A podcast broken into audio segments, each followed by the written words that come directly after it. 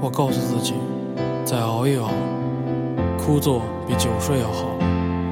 所有热切的脸都冷淡下来，他们开始为你绘制一张革命之路。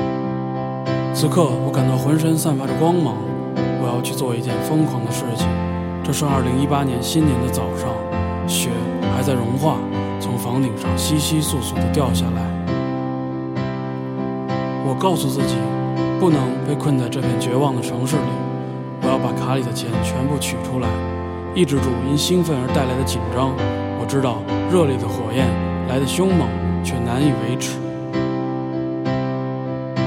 我告诉自己，只有死神才可以重生。你是一个解放者，你要有一颗勇敢的心，你要跨上战马，挂上榴弹，重新夺回儿时的沙丘。放心吧，爸爸，过不了多久我就会把你的钱还上，连同你为我感到的羞耻一起还上。放心吧，爸爸，我早就原谅了你，我只是为那迟迟没有到来的和平感到惋惜。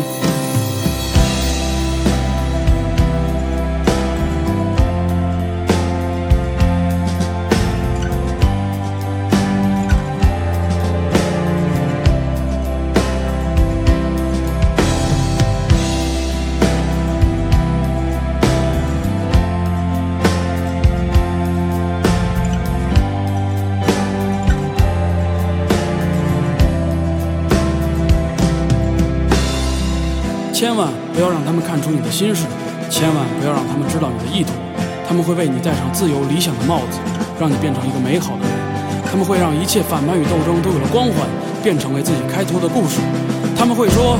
法西斯终将会被消灭，他们会说，自由终将属于人民。然后他们会摘除自己的罪恶，掩埋好朋友的尸体，擦干身上的血迹，重新上路。自由的意志已经被弯曲成一座紫峰，行色的人们住进了各自的堡垒，他们相互观望，相互敌视，把意识当成武器，把分歧变成仇恨。他们从来就没有想明白，到底要为何而战？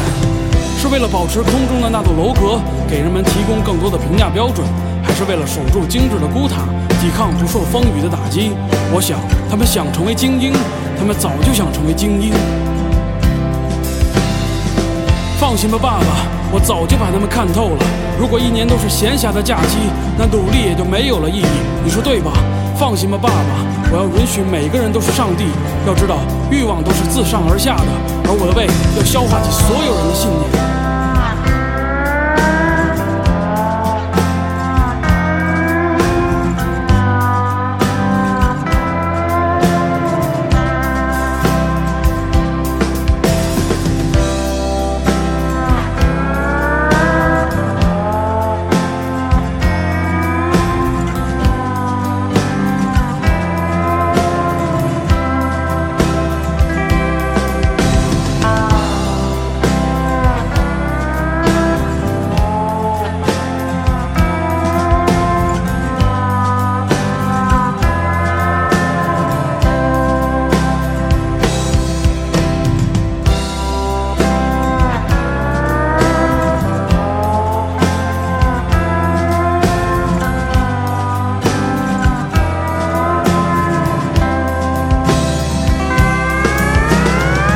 再见吧，我的朋友，艰难的种子已经裂开，哀伤的挽留充满了道路。我的朋友，高兴时我会为你留下一串脚印，不高兴时我也不会阻挡你的春光。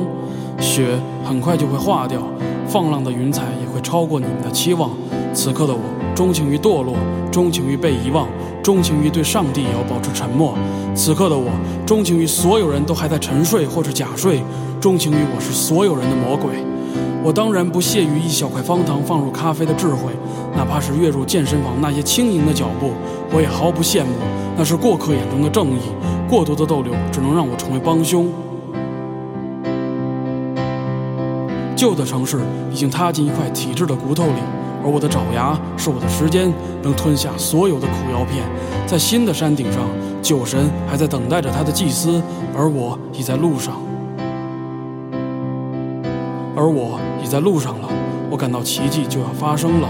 尽管我的身子还没有热起来，可我已经摸清了酒神的习性。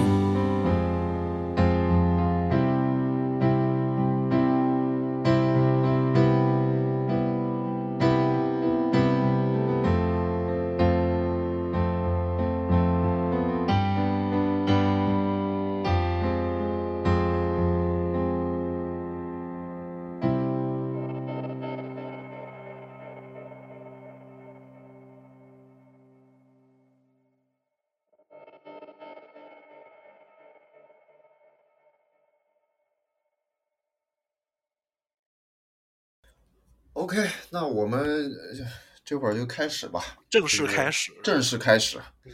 可以啊。这个欢迎大家收听这个我们这个很久没有更新的电台的第6期节目，可能是第6期节目。然后呢，我们之前因为许诺了，可能是某一个听众吧，我这个要做这个政治性抑郁的相关话题啊。然后呢，我们这期的嘉宾还是李老师和 Acid， 然后李老师可能是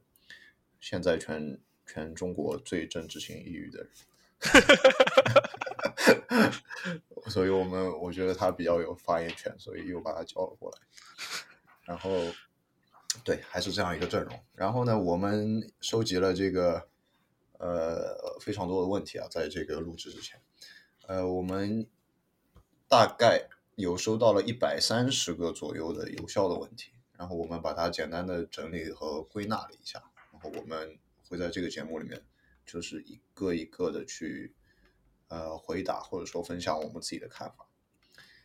OK， 那我们从第一个开始啊。第一个这个朋友他问了一个就是说政治性抑郁的案例啊，就是说在这个政治性抑郁这个东西到达中国以前，或者说是在其他的国家有没有发生过这种类似于中国现在情况的这种政治性抑郁？这个要不要事先说一下，你觉得这个政治性抑郁的话，我认为它其实是一个比较普遍的吧。那但是我个人的话，因为我对于这个其他国家的这种，或者说我对于政治本身其实了解的并不多了，那所以你如果让我具体举国外的例子的话，可能不是很清楚。但是呢因为我是学艺术的嘛，其实在中国的历史上我们其实是看到非常非常多的这种政治性抑郁的这种例子了。那比如说我们现在称之为中国最重要的一个画种，就是这个文人画嘛。那其实就是一个非常典型的一种政治性抑郁的一个代表了，就是说这些文人他们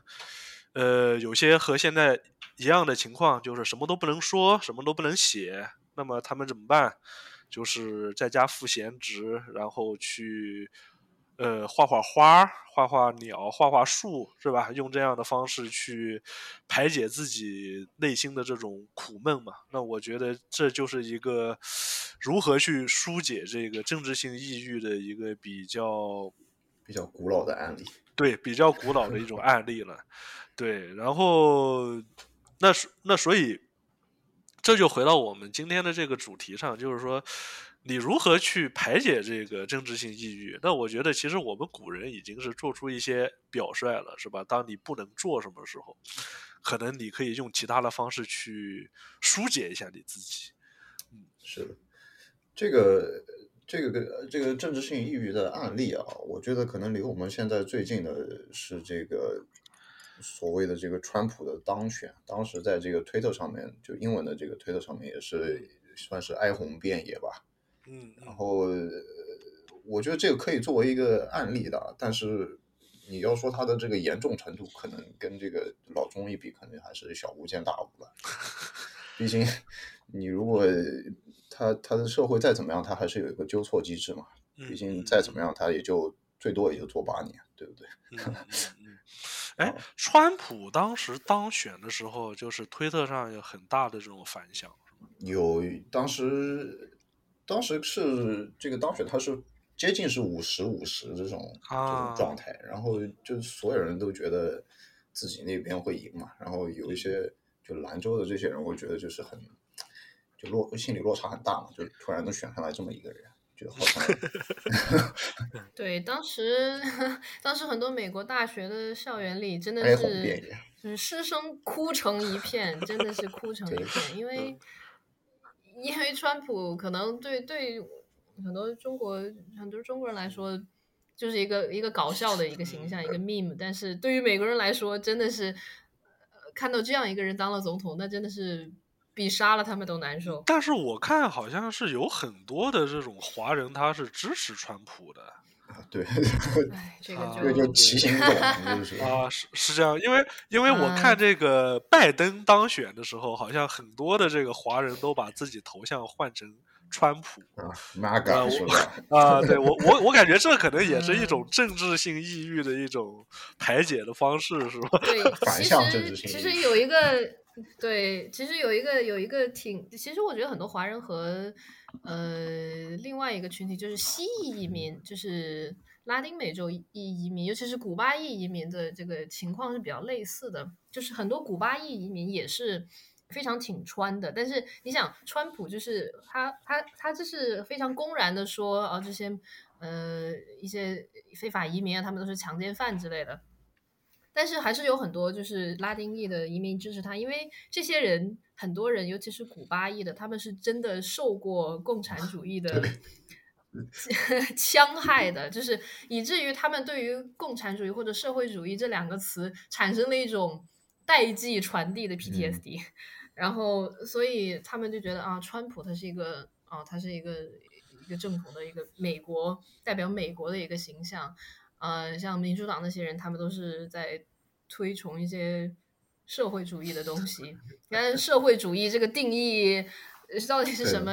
也很难讲，所以他们就会挺穿。另外就是说，当然也是一个文化气质的原因，就是说拉丁美洲的这些人呢，还有包括一些中国人，他们觉得川普这样的人是很有男子气概的，你懂吗？就是。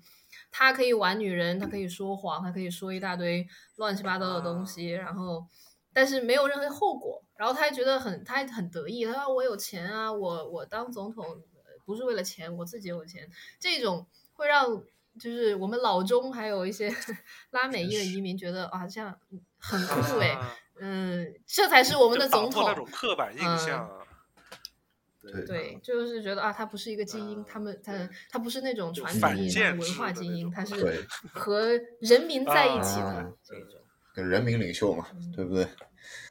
对，就是这种。还好。另外就是，其实，之前鸭沙龙发了一个公众号文章，其实也就是讲了。一个德国的政治抑郁的例子，就是这个他的弗里德里希·莱克写的《绝望者日记》，其实就是一个反纳粹的德国人，他在纳粹德国统治时期记下来的一些日记。他在这个日记里就是他真的很抑郁，但是他看到希特勒一个这样他非常看不上的人，非常仇恨的人当上了德国最高领袖，然后他就在那个日记里边写了，比如说我恨你，每个小时都恨，只要能让你死，我会很高兴的放弃生命，如果在我死的那一天能看到你死，我宁愿去死，我要和你一起坠入深渊，这种。然后他也特别恨当时的德国，他说任何人现在都必须恨德国，真心的恨，恶狠狠的恨，为了德国曾有过的荣耀的过去，这样才是真正的爱德国，就像父母恨自己不幸走错道路的孩子一样。我感觉其实这种的 sentiment 就是这种情绪，可能现在在中国应该还挺普遍的，中国应该也蛮普遍的对。但是他的这个个人的命运也是比较不幸嘛，因为他在1945年1月份的时候，因为当时在这个二战快结束的时候被抓进集中营，然后不幸的在里面这个就去世了。就是怎么说呢？从这个1933年一直恨到1945年，对吧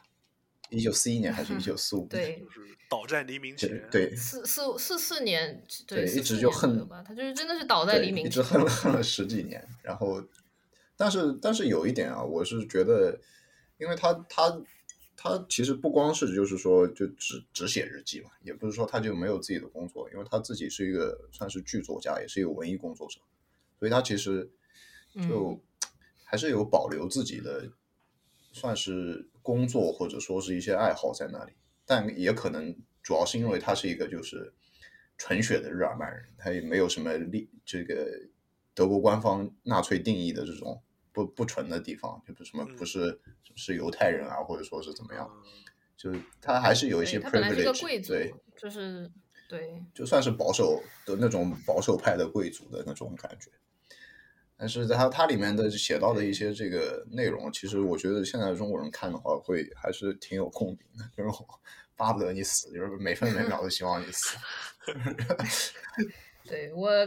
我个人来讲非常可以理解这种心情，有一段时间我也是完全就是这样一种心情。而且就是莱克在他的书里面，他当时他也批判了纳粹使用的一种德语，就是纳粹使用的德语也是一种战争式的语言，就是我们要打倒这个，我们要和什么什么什么做斗争，我们征服了一些什么东西，就是可能在疫情期间大家对这样的语言都空间战啊，阻击战都对都不是很陌生。对，然后他对这个的评价就是纳粹真的是在征服世界，而且他们的战时评论员quote 就是引号真的是在给德语增色。当有人告诉他们的德语是公共厕所墙壁上的德语，是难记的德语时，他们马上变得非常卑鄙，咆哮道他们是战士，战士就这么说话，如果你不信就把你送到集中营里去。对，这个就跟我们现在一脉相承嘛，你这个主语宾语一换，对吧，太熟悉了。关于这个就是说新造词的话，让我想起疫情期间好像是有一个艺术家，他把就是各种各样这种疫情期间的那种新造词全部都那个组合在一起，变成了一个新的一个讲稿，然后一直在那播放，然后播放的时候那些大白就从他的这个楼下走过，完全没有听出任何的异常。哦，就是我好像看过这个。对，你应该是有看过那个，我觉得实在是太酷了，那个艺术就是对你仔细去听的话，你完全不知道他在说什么，但是你如果不仔细听的话，你又完全听不出有什么不对的地方，就是完全融入背景，你知道吗？对，融入当时的环境那种感觉。但实际上说的所有的内容都没有什么意义，都是一些词的堆砌在一起。对，时空伴随着。我觉得这个词是最妙的，太神奇了，太酷了，太酷了，太神奇了这个词。对，然后其实政治性抑郁不是说是一个新的东西，它其实中国自古以来都有嘛。然后大家可能比较熟悉的竹林七贤，其实就是一群因为政治性抑郁而发疯凑在了一起的人。基本上就是所有的这些你能叫得上名字的中国的这些文人，基本上都是因为这些原因留在了历史上。对，都有一定程度的政治性抑郁。对，而且当然竹林七贤是一个比较 prominent 比较突出的例子。对，尤其是怎么说，就是王勃的那个滕王阁序。滕王阁序里面就是，但是我们在中学学的选段里也是没有这一段的。他就是写了一句叫做“阮籍猖狂，岂效穷途之哭”。阮籍就是竹林七贤里的一个人。然后这句话的意思就是说，阮籍他坐着马车，没有什么方向，他就是往前走，直到路的尽头没有路可走的时候，他就放声大哭。其实我觉得这种情绪也是可能也是现在在中国很普遍的一种情绪，像之前很流行的啊，我们是最后一代，都是其实这样一种情绪的体现。就是感觉就是在某一个这样的时间点啊，就是一个非常小的一个事情，可能你在家里面撕那个塑料袋，就塑料袋没有撕开，然后你就觉得非常崩溃，就这种感觉，你知道吗？就是非常对，就你情绪积累的这个时间太长了以后，然后就会因为一些非常小的事情突然爆发。对，是的，对。还有啊，这个我可以讲一下这个其他国家的这个政治性抑郁的 case 啊。这个美国的可能是有点太那个 privilege 了，就毕竟人家还有纠错机制啊。我的，因为我有一些伊朗的朋友，他们因为最近这个伊朗这个事情也是闹得非常的大嘛，然后伊朗大家也都知道嘛，对这个伊斯兰国家，然后神棍国家对这个女性有这种非常变态的压迫，然后他们还有一些更加神奇的东西，他们的自己的那个金融体系，他们的这个外汇管制，我觉得可以说是，就是说你的钱基本上就没得出来。对于中国人来讲，就你的钱，如果你有一些正当的需求，你还可以去合法的汇出或者怎么样。但对于EO来说啊，就是没有路子啊。我自己一个朋友，他当时来瑞典上学要付学费嘛。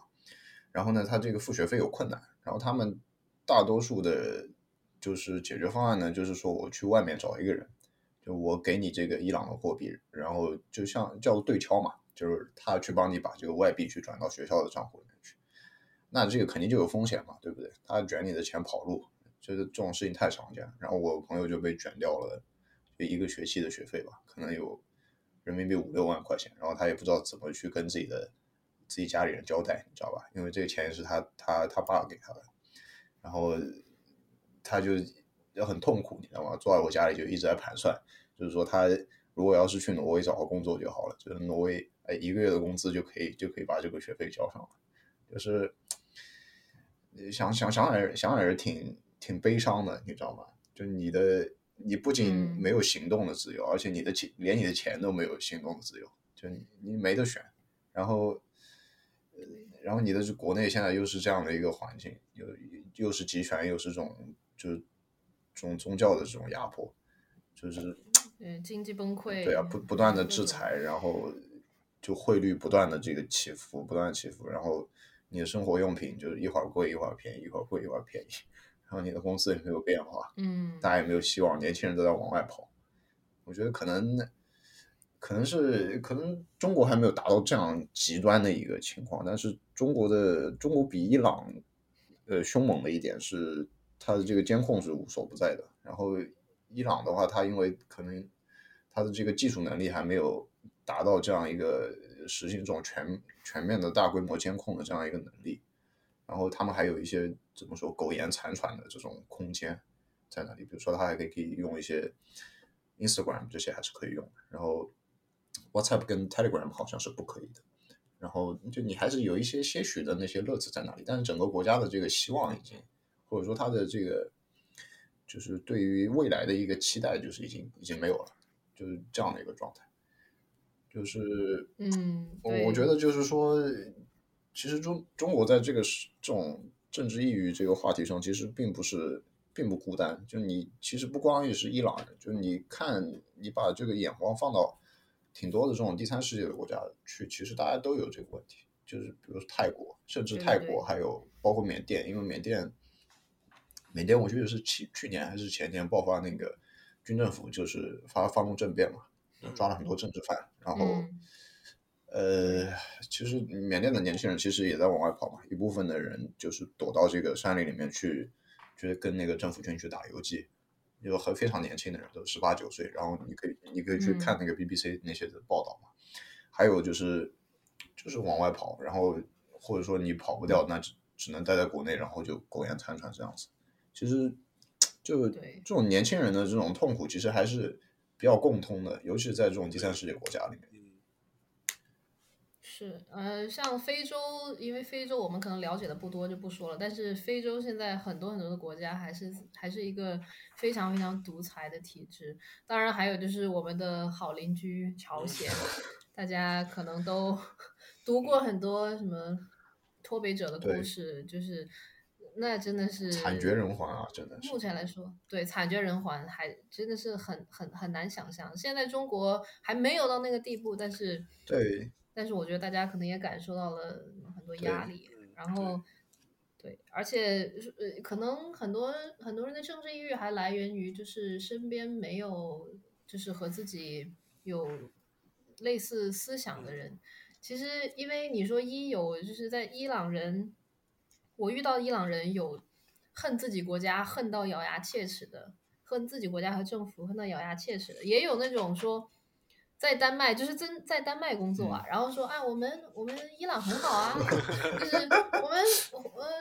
这个境外势力是吧？这叫什么？你来过伊朗吗？小粉绿是吗？你来过伊朗吗？伊朗人民最有发言权。对，你来，伊朗人民最有发言权。对对对，对我也觉得很无语。我又想到一个，就是俄友啊。啊，对。除了俄处还有俄友嘛？嗯，像我的俄友也是很痛苦啊，就是尤其是，而且因为现在战争还在一个进行时，就很多俄友，就他们当然心里已经和这个政权已经割席了嘛，但是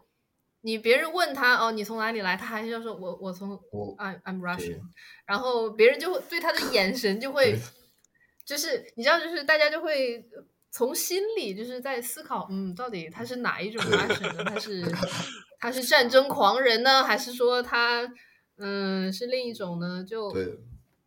真的是很对，因为我自己知道有一些可能理解他们的纠结，我自己知道有一些俄国朋友、俄罗斯的朋友，他们是。就是刚开战那会儿，因为那个 SWIFT 那个东西被掐掉了嘛，相当于，然后他们的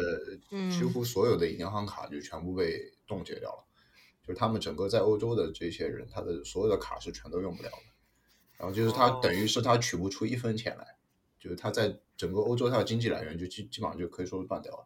就是如果你没有工作，你是在这里上学的话，然后你就没有钱，然后就他像我朋友就借现金嘛，你知道吧？就很痛苦，你知道吧？就你是因为你出生就 place of birth， 然后像一个诅咒一样，这个东西就一直跟着你，然后你就被迫的去经历这样一个痛苦的连坐，你知道吧？就哪怕你是一个对这样一个政权是这种深恶痛绝的，但你出于你的这个出生地的原因，你不得不。就遭受这一些痛苦吧。对，就我觉得中国人应该还是挺有体会的，就是对，而且中国人的麻烦一点还在什么？就是说俄友啊，有些俄友他至少还是跑得了的。虽然你如果是在远东那边达坦那边，可能被抓去当兵，那就真的记了，你懂吗？但是你如果生活在就是俄罗斯偏西方这一侧的话，你还是可以开着车，你就从。周边那些国家跑出去嘛，然后我朋友的那个他的一个叔叔，就是我朋友本人当然已经打算换国籍了，然后他说他叔叔就是有一天，就是那个时候战争已经开始一段时间了，然后他的叔叔有一天开车去上班，然后看到这个电视上开始放那个征兵广告，然后立时觉得 OK。I'm out of here， 我现在立刻他妈的要走。然后他开着车，他没有去公司，直接开着车，直接就跑边境就跑了，太狠了。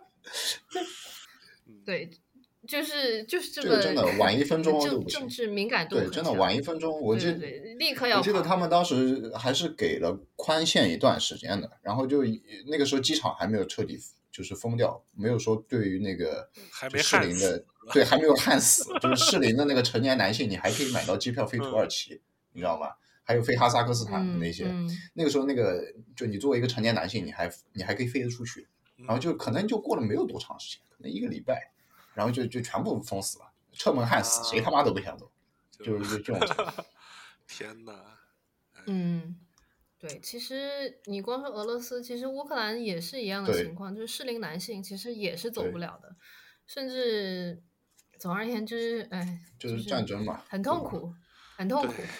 对，行，我觉得我们可以就是稍微讲一下自己的这个 case 吧。就我们，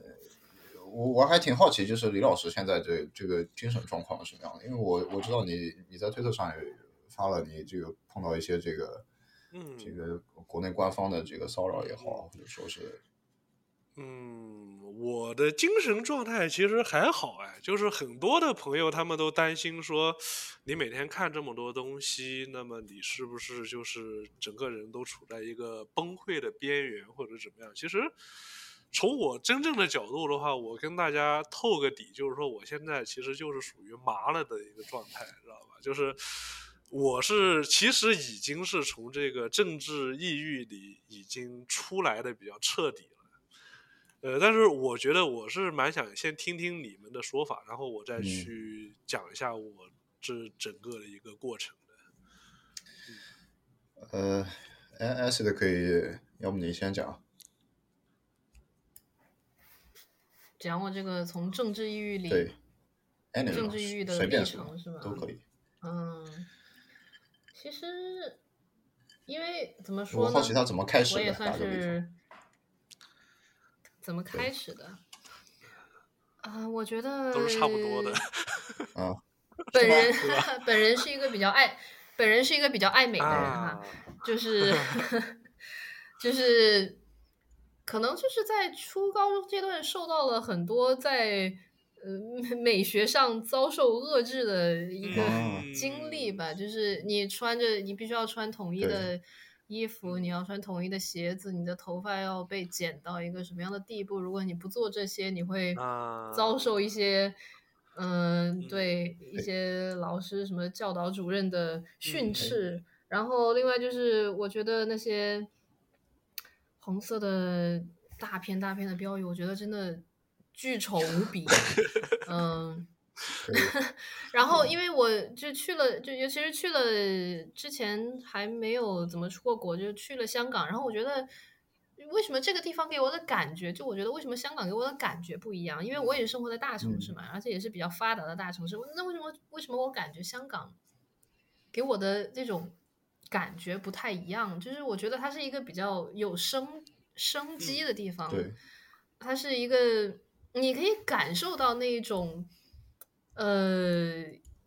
自由，在一些很细微的地方你可以感受得到。然后你回来之后你就发现还是就居民楼，还是赫鲁晓夫式的老式的居民楼，都是赫鲁晓夫式的那种灰吧唧的房子。然后新的楼呢都是那种对啊，就是大家都修的是一模一样。当然我不是说香港的居住条件比大陆有好啊，我只是说就是那样一种非常一切都整齐划一，非常统一，非常秩序的那种，一模一样的，非常对。而且这种秩序也不是一种就是规训的那种感觉，它只是单纯的是一种被规训的感觉。然后另外就是从小我经常干一些不着调的事情，比如说不写作业之类的这个，然后就会被罚抄那个学生手册，还有这个东西还是什么，就是他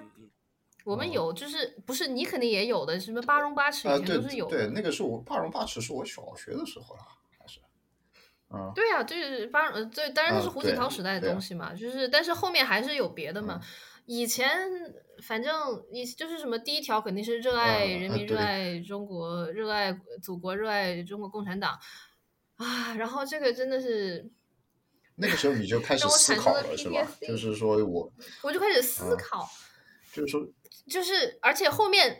你知道还变成什么了？后面好像我听说啊，就是说他不再是热爱祖国、热爱人民、热爱中国共产党，而变成了热爱中国共产党。对，热爱共产党变成了第一位。对，差不多变成了这个样子。这个又是更进一步，但是那个时候我已经感觉很不适了。而且就是很多人很多时候可能你了解到一个信息，尤其是从官方一个有权威的渠道告知你一个信息，你可能就觉得OK， 那你这样说那就是那样咯。但是你如果问一个为什么，就会使这个事情整个都不一样。就是你如果问为什么我要热爱中国共产党，没有人能回答得了。为什么我要就是对，然后就没有人能回答了。我就是没有答案，就是他给你的是一个标准答案，他不是让你思考，就是这样的一个情况。禁止思考是允许背诵。对，是的，禁止思考。然后我就陷入了一种沉思，我就问我周围的同学，我同学成绩都很好啊，我说这个为什么我们要热爱祖国、热爱中国共产党？随便不重要啊，无所谓，不重要，就是没有人。不是，他就觉得你就是要爱国爱党啊，你就是要爱国爱党，是吧？Why not？ 对，我说，可是对我说，可是为什么要呢？没有人能回答。然后那个时候我觉得好像就是哪里有问哪里不太对头，就是等于说你在黑客帝国的那个 simulation 那个模拟的情境里面，你忽然觉得这个哪里这个东西哪里不对头，然后或者说楚门的世界，你忽然发现了世界的边缘，就是说你生活在这个世界里，你忽然发现哎，这个世界里这里怎么有个塑料布景的边边角角，就是这样一种感觉，突然变得恐怖起来。然后后面的话就整个事情忽然就变得很恐怖。然后上了大学之后，我感觉那个时候习已经上台了嘛，然后你懂的，他就是非常高压的一种文化政策。就是我对那个时候还没有席选，我感谢上天，那个时候还没有席选。那个时候就是那个书还没有放的到处都是，是吗？对，那时候还没有那玩意儿，现在已经到处都是，但是现在已经全都是了，我简直不敢想象。我记得那个现在书店，就是你一进去啊，就那个地方一定是就是对，是的。我今天刚刚接到一个投稿嘛，就是它本身是一个这个国企的一个技术岗，然后他们是要求现在每天都要学。就是学这个他的选集，然后还有这个20大的报告，就是不管你是不是党员，所有人都要学，然后每天要写一张 A5 纸大小的一个这个学习笔记，然后每周五的时候要统一的交给这个他们有专门的人去收。就是你想一下，就是已经到这种地步了，就是你如果说你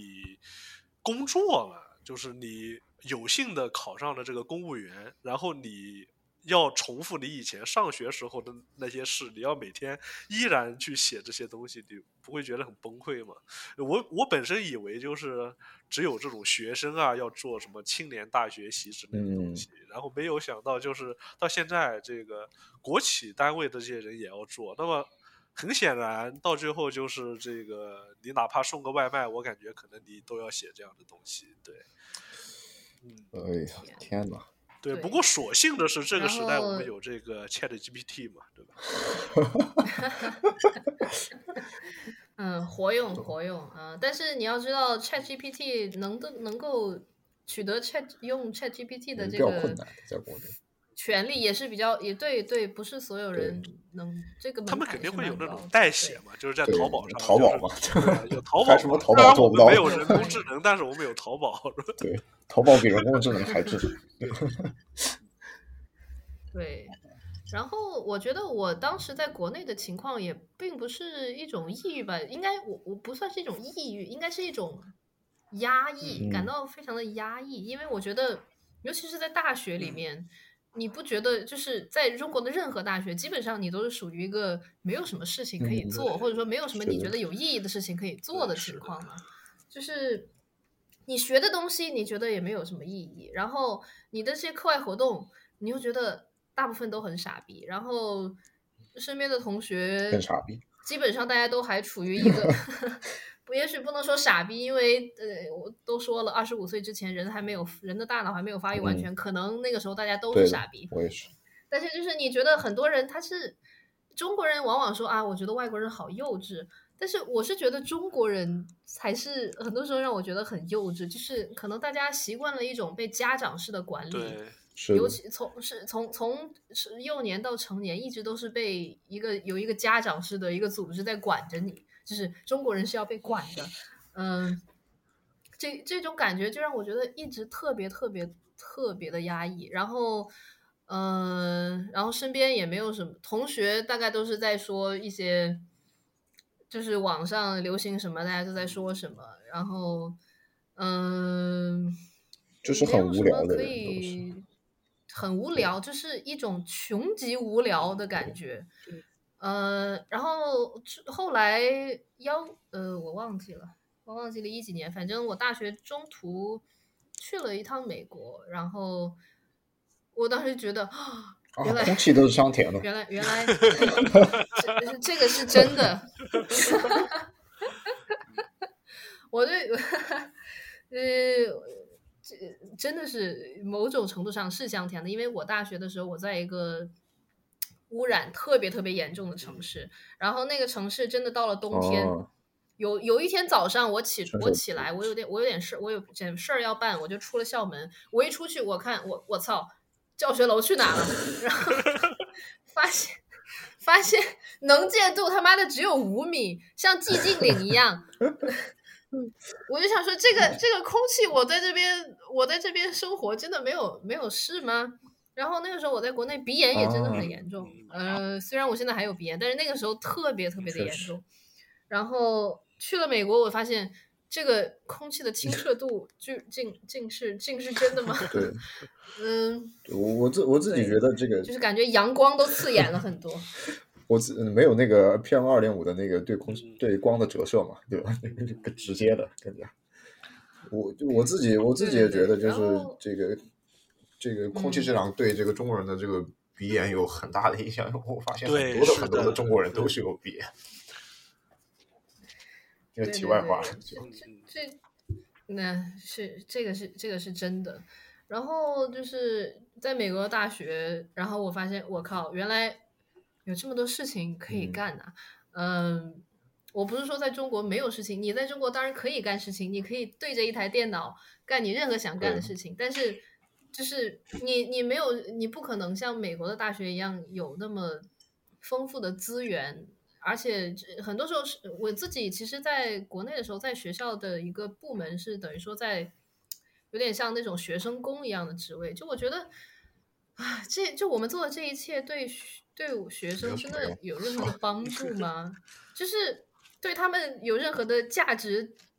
增量吗？对对 ，value added 一点都没有啊。是不是就是类似那种，就是国内什么就业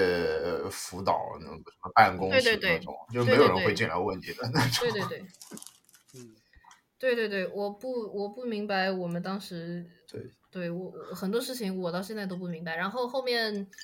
又是写论文找导师这些，当然我不是说你在国外写的论文有多么的有含量，但是那个时候我的导师，我的天哪，他人不坏，但是你可以想象他就是那种非常，他亲口告诉我你要学另外一个同学叉叉叉，你要多去钻营，他说了钻营这个词，那个同学保研了，反正。他就跟我说你要多钻营，然后我觉得这是钻营啊，就是钻研，钻营营业的营，什么东西啊？钻营啊！你的中文行不行？听不懂。钻营，电钻的钻，营业的营。Anyway， 就是让你要钻研嘛，对不对？不是让我钻研，让我多去跟人家，就是让我多去跟人家搞关系之类的。营业嘛，营业的营，让我多去营业。OK， 这也挺莫名其妙的感觉。对，就是很莫名其妙啊，然后。总而言之，我觉得那4年真的是我觉得一生中最没有用的4年。但是我看了很多的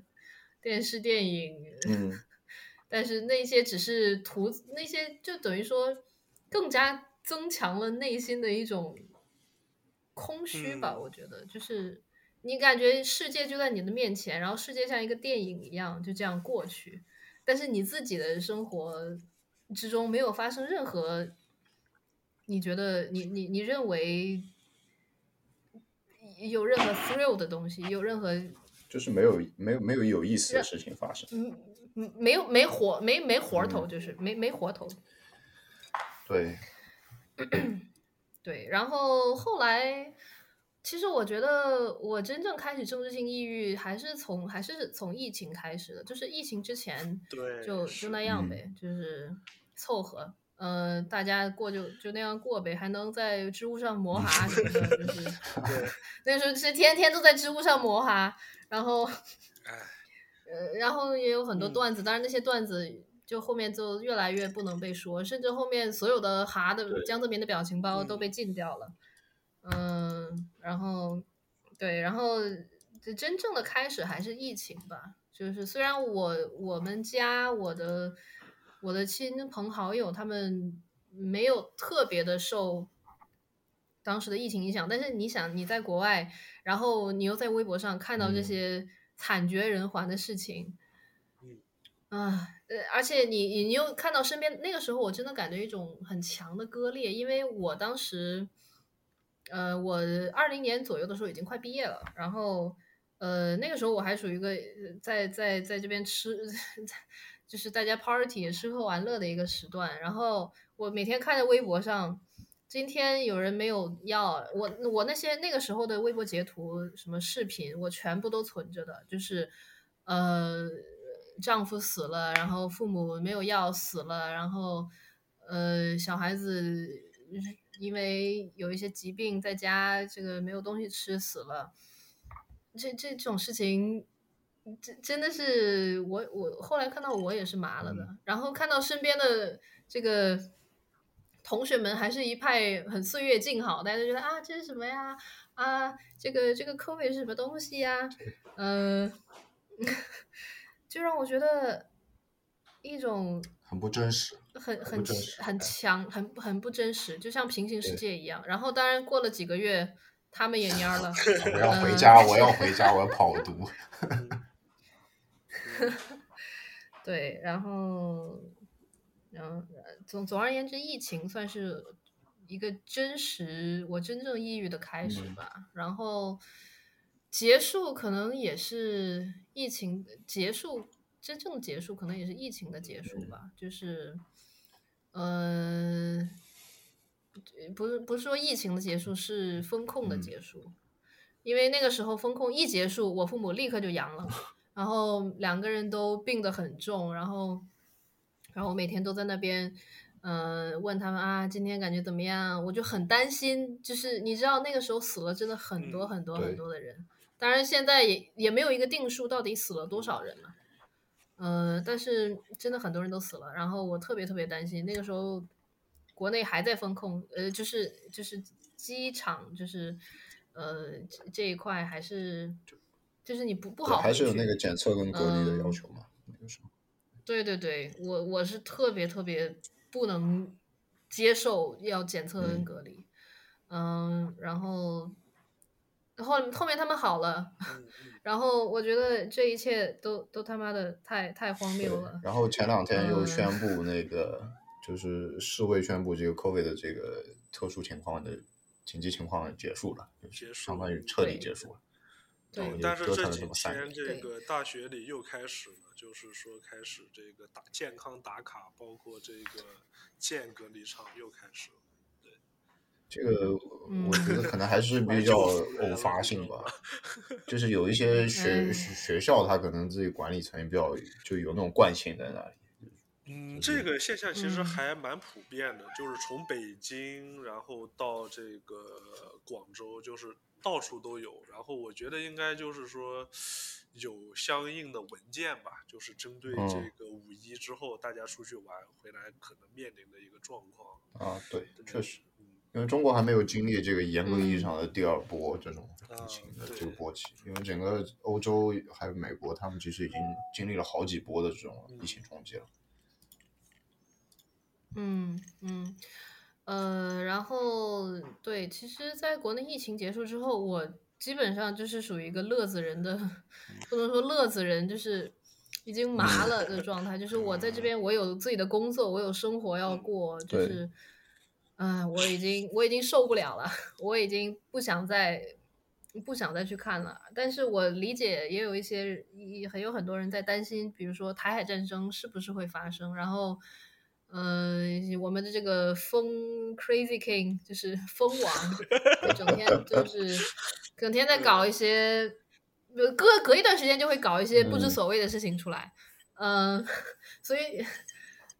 I don't know， 我自己不是很担心台海战争会在近期内发生，但是可以理解，而且现在可能大家也觉得这个口子会收得越来越紧，国内的经济也在。崩溃，所以我还是隐隐的在担心，但是，没有办法，我已经move on了，兄弟们，我其实我自己就是第一次感觉到就是特别强烈的这种这种情感出现，就是18年的时候，18年2月份的时候是修宪嘛，因为当时这个消息它是一开始是推特的那个新华社发出来的，然后我就觉得不会吧，就是因为这个修宪这个事情之前一直在传嘛，就是所有人都觉得都在说这个要修宪，但是我自己不是特别相信那个推特上那些就是说有点魔怔的这些人的这种说法，你知道吧？然后你真的发现这个事情真的发生了之后，那就是就我操，真的假的？就你当时觉得不会这么离谱吧？那谁知道他就真的这么离谱，你知道吗？然后就我那天记得挺清楚，我跟我几个朋友在那个学校里边、大学里边吃那个便宜的那个西餐，然后我们就大家都在讨论这个事情，你就发现隔壁桌的那些人也在讨论这个事儿，然后也都大家都很小声，你知道吧？大家压着声音在说，但是你可以从他们的神情当中看出来他们在说这个事情。然后我当时那饭也吃的心不在焉，你知道吧？就是我觉得，就是说可能就是这个历史就要往这个方向去走了。有人你一开始就是可能对这个国家的未来可能还抱有一些希望嘛，就你觉得可能。就你再疯，你也不会疯到这种程度吧？然后就等到它真的发生的时候，你就觉得还是自己还是太天真了，你知道吧？然后那个时候就更加觉得就是说，就是我不得不走了，就是我觉得我必须得离开这里。2018年，对我可能就大学中间那一段时间，然后之后的话，其实就是香港的反送中那段时间。香港反送中那段时间，因为我自己也是在香港，那个时候算是就是亲历第一线的那种感觉吧。然后那个时候其实就你如果关注当时微博的话，其实他的那个6月份刚开始的那段时间，还是有很多视频你可以在那个微博上面看到，然后你的朋友圈里面其实也有人在发。然后到了可能七八月份的时候，然后就开始。可能整个媒体都接到这种口风嘛，就是它有一个统一的报道的这个口径，然后就把它定性成这个暴乱或者怎么样。然后你自己亲历现场，你可以看到这个，就整个游行的这个队伍其实很友好的，你知道吗？就你的所有人，因为夏天香港很热，7、8月份的时候，然后有很多人在那个路边上就是分发那个冷饮啊、饮料，还有这个就是能量棒这种，就是给你补充体力用的这些东西。然后还有那个，就是周边的那些五金店的那个店主，他会给你那个头盔，就是非常 iconic 的那个香港抗争的，就是那个黄色的头盔嘛。那个头盔他们就是当地的那些五金店主，就是他们会免费的发放这个东西，就你路过你就拿一个就可以了。然后大家都很团结，然后也就是非常非常有秩序的一个，算是不合作的这种运动。那你发现就是整个国内的这个宣传口径跟这个是完全割裂的，然后就你可以看到就是大陆人对香港人那种仇恨，你知道吗？就你只要点开那个微博的那个即时，就是你看那个香港这个相关的 topic， 就是所有的全都是仇恨，就是觉得啊，我们这个惠港这个政策搞了这么多年啊，你们还要搞这个暴动啊之类的这些东西，就是因为这个信息差是完全不对等的嘛。就包括我自己18年的时候，我也是认为就是说我会相信国内那些媒体，因为我当时我是不看这个推特，我也不看外边的这些内容的。那么直到后来就是这个事情持续了几个月之后，然后有一些广州那边的朋友跟我说，其实他们广东人然后是非常理解香港人的这个情况，而且不是国内新闻报道的这样子的，所以我才会开始转变。那么在此之前，其实我觉得连我都不是一个很敏感于这件事情的人，所以你可以想象当时在国内的话，它是一个什么样的气氛。我觉得可能大家绝大多数人，如果说没有经常去往返于香港的这些人的话，可能大家都会觉得说，哎，我们一直以来都在宣扬着这个香港和中国是这个就是什么东方明珠了，对吧？东方之珠是吧？然后说我们一直和香港有一个非常亲密的关系，怎么香港人突然就这么不待见我们，要港独或者是怎么样？然后大家肯定会有这样很气愤的这种很大的这种排斥感。那么我觉得其实我一直认为就是在香港这件事情上其实是一个很有标志性的这种舆论战的一个这个标志吧。我觉得就是你可以从当中可以研究到很多的东西，就为什么中国大陆的人对于香港的看法如此之割裂。包括我觉得这个当时那个我支持香港警察，你们可以打我了这个事情，就是太火了这个事情。这个事情，我觉得包括后面最令人震惊的就是傅国豪他最后自杀了，就是是的，这个我觉得这个也是，就是这个太荒唐了这个事情，你知道吗？就是我觉得他当时他坐在香港的那个机场里面，他是真心相信那些东西的，你知道吧？但是你等到那个时候，你是被当做一个英雄一样的去看待，然后你回到你自己的这个工作岗位上，然后到后面就是你以这样的一个结局去结束，我觉得还像是一种那个像是一个隐喻一样，你知道吗？对，是的。傅国豪的情况，我觉得是真。被当枪使，就是他是真的一把被使了的枪，然后用完之后就把它扔掉了，因为他好像也不是什么编制内人员，就只是一个环球时报的普通打工人。对，然后他就这样被丢掉了。包括他跟家里也有一些矛盾。然后我还想说，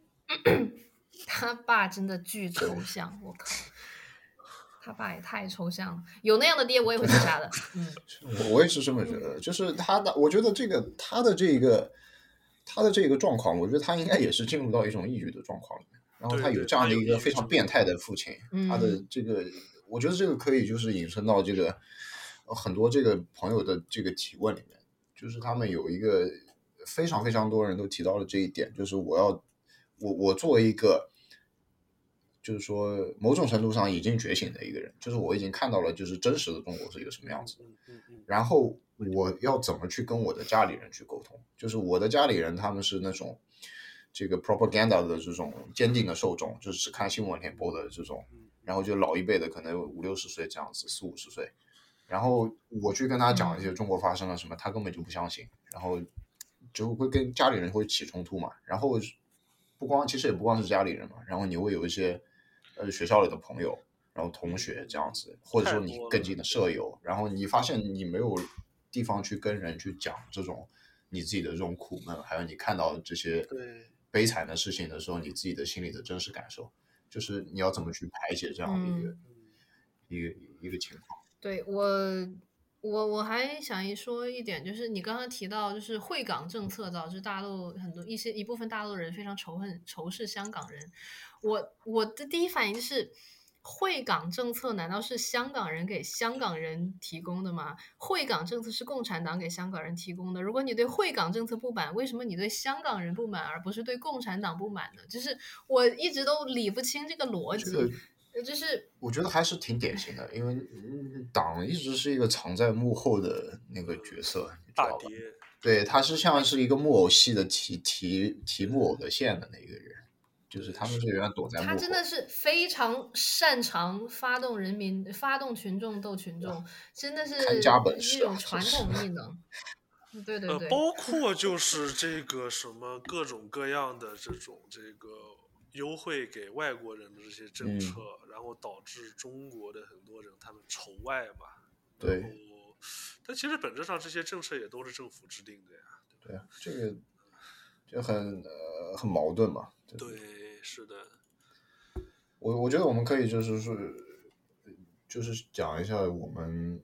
就是说这些朋友提到这个就是怎么跟家里人去沟通的这样一个问题，我还是挺好奇你们是怎么去。我已经说实话我已经放弃沟通了，就是尤其是其实我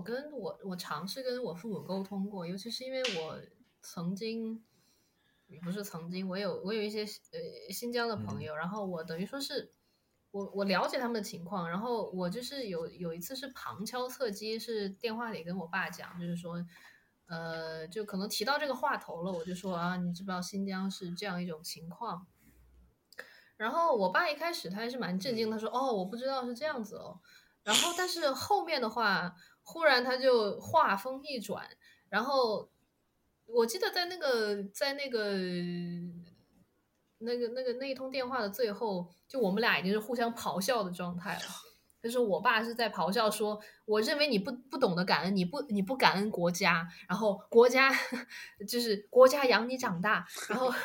我在这边咆哮是我认为你没有人性，这个还挺震惊的，我认为你没有人性，我觉得还挺震惊的，就是你爸会觉得是国家把你养大的，而不是他把你养大的。对对对。对，我说了这个话，我也说了，我说我不感谢国家，但是我感谢你们俩，我感谢你跟你妈，我感谢你跟我妈，我感谢你跟我妈，因为是你们俩把我养大的。但是就是他们俩是完全转过这个弯来，而且他们觉得可能自己觉得自己哦，曾经在自己就是受益于这个什么改革开放之类的之后才能有好的生活，之前的生活都很贫穷之类的。我就在想，那是谁造成了这种贫穷呢？就我觉得全中国人的就是老一辈的斯德哥尔摩综合症可能真的是深入骨髓吧，就是就像是他们被打瘸了，然后有人给你一副拐，然后说你要谢我，然后他们就觉得啊，谢谢你给我这副拐，谢谢你，就是完全不会去想到底是谁他妈把我打瘸的，而且变成了哦，给我了这副拐，真的好感谢你哦，还好有你给我这副拐，我才能站起来。我觉得他是像是把这个中国人思考这个因果关系的这个功能给切断了，你知道吧？就是一方面他阻断你对这个信息的获取，就是他不让你看到这个真实的历史是什么样的一个情况，然后他再编纂出一套他自己的这个历史观去给你洗脑，然后就是让你就是不断的模糊这个真相，导致你就是老一辈的人，然后他也没有互联网这种东西，导致他就没有办法去看到一个真实的情况，然后你可能哪怕你有一天把真实的情况摆到他面前，他其实已经就接受无力了，因为他没有那样一个完整的推导的那个链条在那里，你突然把这个非常令人震惊的这样一个结果直接告诉他，我觉得很难接受的，真的是很难接受的，对他们这一代人。对对，是的，对，而且真的是在无时无刻都在创造新话嘛，就是有的时候我父母给我讲话的时候，我可以明显的感觉到，就是有的时候他们出去旅游，然后我说啊，这个感觉怎么样啊？就这个地方，他们就说啊，这边的啊人民生活都非常的好啊，就是欣欣向荣之类的，就是你懂吗？就是那种非常的官话的东西。我想说，我虽然很想吐槽，但是我这个时候我已经跟我自己和解了。我说为这种事情吵架已经没有意义了。我就说哦，那行，挺好的，欣欣向荣就挺好的。但是你可以明显的感觉到他们的语言在被侵蚀，就是在被消解，是一种新话，就是一个在1984里面是新话，叫做什么 New Talk， 就是它完全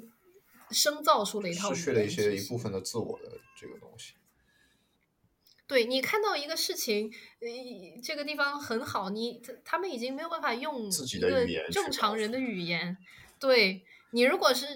让一个台湾人来描述那个情况，他绝对会说出来不一样的东西。哇塞，超屌！对，哇塞，超屌！好多人之类的，但是，就是我觉得，我自己觉得还是。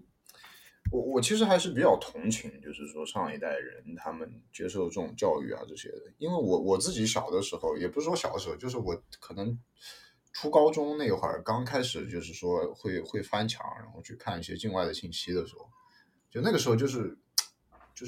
你第一次接触到，发现就是他的历史，他给你教科书上给你写的那一套历史，以及你自己能看到的。那个历史是完全不一样的。你那个时候你就会跟家里人去讲嘛，然后你会去问你老一辈的那些人，他们比如说他们在文革里面经历的那些比较糟糕的事情，或者说他们在这个八九民运当中，他们以及他们身边的人经历的那些事情，就你可以感觉到他们的恐惧，你知道吗？就他们那一代人的非常普遍的一个特点，就是他们非常恐惧，尤其是我觉得老人可能会更加的清晰，就是老人他们是经历过那个，就我爷爷奶奶那一辈人，可能有七八十岁，他们是经历过就是中国的就文革，以及可能是出生在这个大饥荒的那个年代里面，就他们对于这个党的这些宣传的这些东西，其实怎么说呢？就他不敢去妄议，但是他经历过那些事情之后，他其实还是心里还是会就是懂一些的，你知道吧？对。包括我爷爷自己会讲，他说就共产党话一句都不能信，就然后我父母到了我父母那一代人，他们其实是他们并没有经历过。89那个时候，然后但是他们知道自己的一些身边的人在这个，或者说比他们年纪稍长一些的，就当时在就89民运那个时候在读大学的那些人的一些遭遇嘛。比如说有一些我妈会跟我讲，就有她的一个什么朋友在当时的这个南京的这个共青团里面，这个做一个什么样的，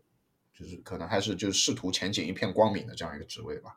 然后她因为在这个89民运里面站错了队嘛，相当于，然后导致他这个就被开除所有的公职，以及最后就失去了一切嘛。然后在最后沦落到在一个什么医院里面烧锅炉还是怎么样，就他们对于这种政治运动有一种非常深刻的恐惧。就我父母那一代人，他们没有那种看得清或者看不清的那种，因为他们成长的那个年代其实是就改革开放已经开始，然后中国是一个向上的一个过程，然后逐渐抛弃意识形态的这样一个过程。但那个89这样一个非常的就是铁血的这样一个东西，还是就让许多人就第一次感觉到这种恐惧，然后他们会把这种恐惧就是说就传递到你的身上，因为他们希望他们知道就是你作为一个说出真相的人，你会遭遇到什么样的一个结局。我觉得我父母还是更加的就是出于一个保护我的这样一个初衷吧，就是但是你当时你作为一个小孩你是理解不了的，你觉得就是，哎不行，1+1就是等于2，就是你就是让我死，今天这1+1也等于2。对。但是他知道你说你在公开场合说出1+1等于2这个代价是什么，你知道吗？就我会逐渐试着去理解他们，就是包括我觉得我到了我这个二十几岁这种时候，我觉得我其实就不再会去跟他去有这种激烈的这种观点上的对峙了，就是我其实也很少去发一些这种非常这个会给你情绪上带来很大波动的那种新闻给他们看，我其实也很少去发这些东西。我更加的是说从一个就是他 care 的 point 上面去跟他讲，比如说我父母是医务工作者，然后在这样一个疫情这样一个这样的一个大背景下面，就是你会跟他用一些他听得懂的那些专业的东西去跟他讲，然后他会发现，哎，你也听得懂这个东西，然后你会首先把大家去拉到同一个频道上面，就是用大家都彼此都听得懂的语言去沟通。然后比如打个比方，就是说，你跟他讲，就是比如说穿这个防护服这个事情嘛。那你这个穿防护服，你看到很多这种中国农村里面的那种穿个防护服，然后这个张牙舞爪的，你肯定就知道这防护服是没有什么意义的，你知道吗？从医学上是没有什么意义的。对。然后你就会跟他，就是你有像是一种引导式的这种提问一样的，就你会就比如说你跟你的父母就讲，就是你觉得这个真的有意义吗？就是你觉得穿这个防护服真的是防止一个病毒吗？然后。他其实就是太会去思考嘛，那你这个思考他肯定就会觉得这个讲不通的，肯定讲不通的，对不对？讲不通他也没办法反驳你，因为你讲的就其实都是真的，然后你也没有去触及到很多的这个意识形态，你不会跟他说共产党怎么样这样的。就是我觉得就是你在跟你的非常亲密的人去沟通的时候，你更多的去用一种常识的东西，或者说你们大家都能理解得了的东西去沟通，就是用大家都理解得了的语言，而不是说就是用那种就是你直接就触到他的那个就是敏感的那个神经的那个那种语言，一种就是吵架，就是我一定要跟你争出一个你死我活的这样一个状态。我觉得这个东西是对你和你的家人的这种关系是有非常大伤害的。对，是的。而且就是不好意思，我插一句，然后就是89年，其实我觉得是给父母这一代人带来很大的一个伤痕的，就是其实很多的人他们虽然没有参加，但是他们都知道当时发生的一件事儿，而且他们会意识到那件事情它可能是一个最有希望的一件事情。那么最后这件事情就以这样的方式去结束了，所以说，很多人我觉得心是死的，就是说很多人的话他会觉得说 OK， 连89年那个时候大家做出这样的努力，然后整个社会那么多的人去动员起来，去团结在一起，最后结果还是这样，那你今天你去说这些有什么意义呢？对吧？就是既然可以这个过上这个还不错的生活，那就这样就可以了嘛，对吧？那很多老一辈的人他会有这样的心态，他会觉得这是一个没有意义的事情，你说这些什么都不会改变，你做这些也不可能改变什么。所以从他们的角度，他们会觉得说他们其实是在保护你，就是因为他们是过来人，他们想要去保护你这样子，所以我觉得可以从这个角度去看一下吧，就是像和父母之间去沟通这件事情的时候。那么当然我们从另外一个角度来说，因为这些年中国的经济确实是一个爆发性的这种增长，那么很多人他确实是过上了一个很好的生活，那么自然他们也会认为就是说我现在有这样一个好的生活，你现在去纠结这些事情没有意义，或者说你想要去打破的其实是我现在的生活，他们会有这样的想法。所以我觉得这是一个很难去统一的一个事情，而且你知道就是中国人其实他们其实并不会关心彼此的命运嘛，就是大家其实都是一个个的原子，然后只要我自己 OK， 我可以保护我的家人，我认识的人，这已经是极限了。那么对于旁边的人，他突然在马路上倒下，他是不会去在乎的，所以他们也不会说是因为他人的这种境遇，然后去做出什么样的改变，或者说做出什么样的反抗。相反，他们会为了保护自己而去这个更加的顺从于这一套规则，因为他们心中最大的这个想法就是说保护我自己，保护我的家人这样子，所以他们也会从这个出发点就是说 OK， 你不要再说了，你是我的孩子，所以你不要再去说这些，我懂你说的这些话，但是你这样没有任何的用，所以你不要再说。别人上街或者别人正在遭遇一些不公平的事情，别人的宠物被打死了，没关系，只要我们家的小狗活得好好的，只要你开开心心的成长就可以了。对，很多家长其实会有这样的情况，这个很典型的一个这种心态吧，中国家长。我觉得这都算好的啦，这都算好的家长了，我们都是在说好的方面啦。还有那种老粉红那种更恐怖了。我知道有一些就是那种就是你就觉得自己的小孩变成了反贼，就恨不得把自己小孩杀了那种感觉，你知道吧？这特别吓人，就那种你知道车前面得放那个摆一个党旗一个国旗的那种这还挺可怕的。我觉得就是你如果真的摊到这样非常不幸的出生在这样的这种家庭里面，我觉得尽可能的避免去讲这样的事情吧。然后你应该也不说应该吧，就你可以尝试去其他地方去找一些自己的同温层，就比如说找一些就同龄人嘛，就同龄人我知道也比较难找，因为你要说这样的一个这种话题，其实还是尤其在现在这种大学里面这种举报这种成风啊，举报成风的这种情况下，其实也比较困难吧。但是我就还是不要放弃去找这样一个这种同温层的努力，因为包括我觉得就白纸运动这个事情会发生，就说明其实你作为一个有不同意见的人，其实你并不孤独，对，就是你是有很多很多的那些在这个中国社会的这个角落里面的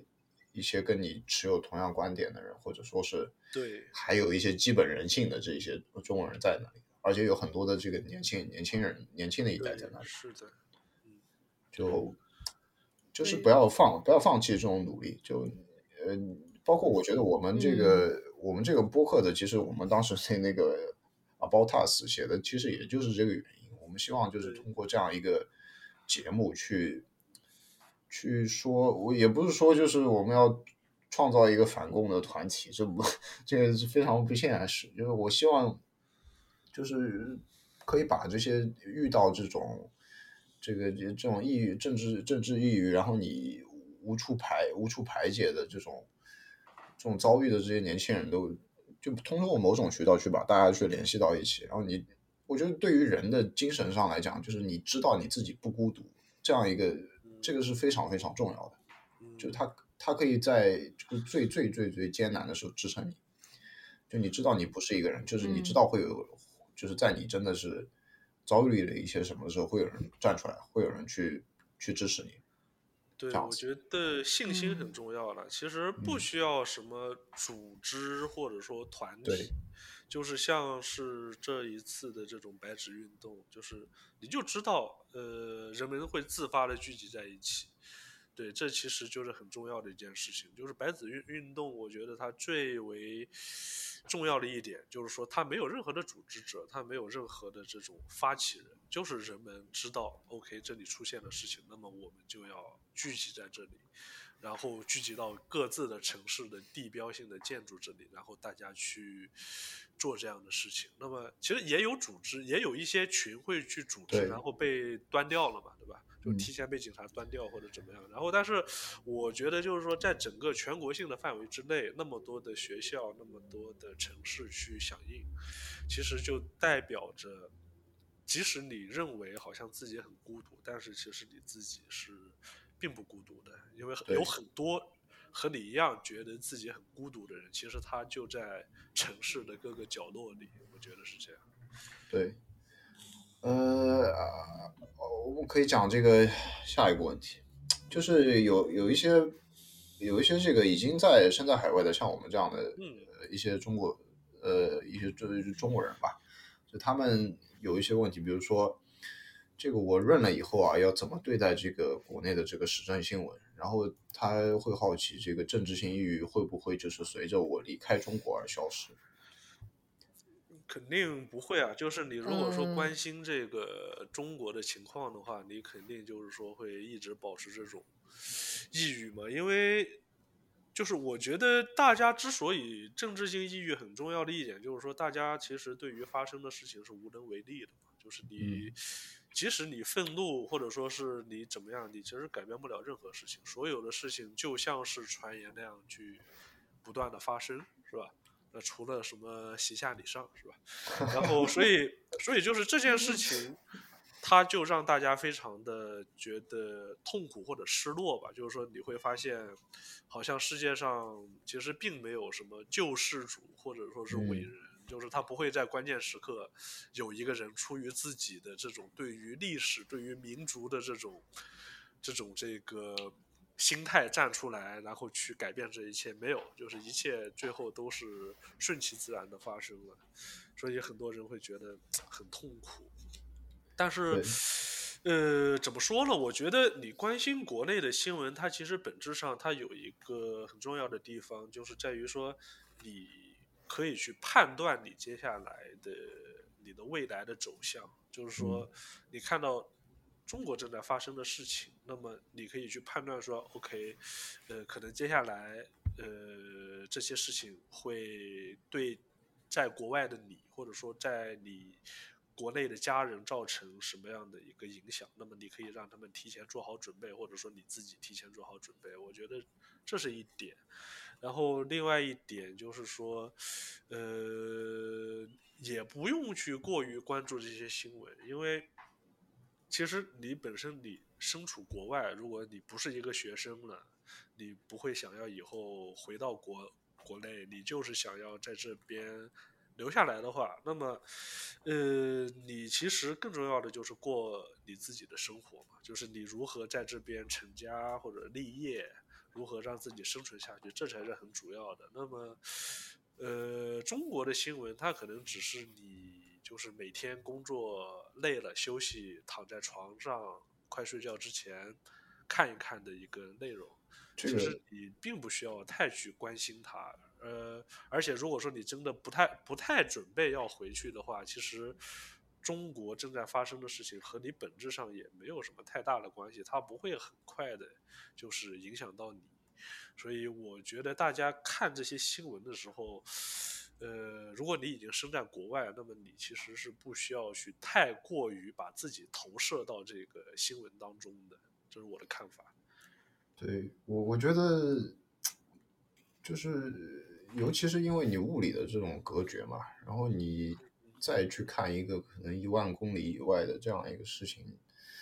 就其实它会加剧你的这种无能为力的这种感觉，因为你确实什么都做不了。然后你又不断的，比如说嘛，就通过李老师的推特，不断的摄入这种痛苦，其实我觉得就是某种程度上就是在用别人的错误去惩罚你自己，你知道吧？就是这样一种感觉。我觉得就是说，如果这个东西它已经就是极大的影响到了你的这个精神状态，就是说你现在觉得就是我想的这些事情，让我导致我就茶不思饭不想，让我觉得就是非常的痛苦、焦虑、仇恨，这些就是负面的情绪已经堆积起来的时候，我觉得就干脆就关掉手机，然后就不要再看了，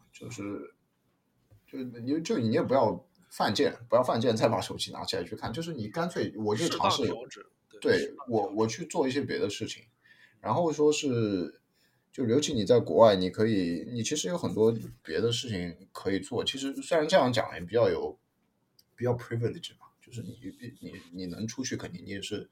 就你的家庭肯定也是相对的这种就是。可能中国的中产以上这种，那你就为了你自己的这个心理健康，就还是尽可能的去少看，但是就我觉得需要你自己去调节。因为刚才李老师也讲了，就是因为这些事情它其实中国发生的事情可能是一个就是给你提供一些思考的一个引导，就它可以预见接下来在中国可能会发生一些什么事情，然后这就是一个矛盾的地方，你知道吗？就是你只有通过看你才知道它会发生什么，但你看你又会很痛苦。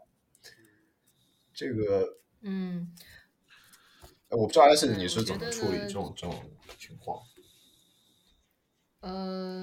我的话，我觉得任何人看了国内的一些新闻呐、事件呐、会感觉到痛苦，肯定是因为还是有比较强的同理心嘛，就是觉得，就是你可以切身理解到，就是虽然也许你自己并不是在那样一个情境中，也许就比如说你看到这个农管正在抢农民的收成，就是也许你这辈子都没有去过一次农村，但是你可以理解到就是那种痛苦。这个我觉得是很好的，就是有同理心是好的，但是同时就是过于有同理心，就是 hyper empathy， 你过度的同理心可能会导致你丧失行动力，就是你自己已经完全沉浸在那个痛苦中了，所以你就没有办法再抽离出来，从一个比较客观的角度去对此有所行动。我不是说你要变得冷血一点，只是说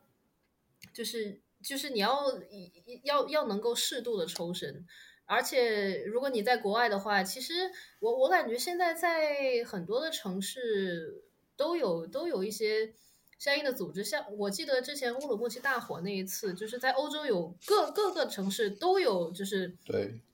华人组织起来，就是抗议或者纪念，我觉得这些都是一些很好的机会。对，就然后包括我还想说，就是说你如果在国内，然后你觉得你也是感觉到一种深深的无力。我觉得很多时候你就是必须得强迫自己做一些事情，就比如说你可能当地你有一些社群，比如说像我就有关注，我不知道在这边 name drop 别人，就是说反正别人名字亮出来好不好，就是我有关注一些墙内的女工社群的一些活动，然后我看到他们就是他们作为就是女工群体，这个是受剥削受压迫非常严重的一个群体，然后他们有这样的力量组织起来，然后不是说大家组织起来反共啊，就是说组织起来就是互相帮助作为一个社群，我觉得这些都是你可以尝试去做的。就是说你只要有一定的信息检索能力，既然你都已经能够上得了外网看到这些发生的事情，那你肯定有一定的信息检索能力，所以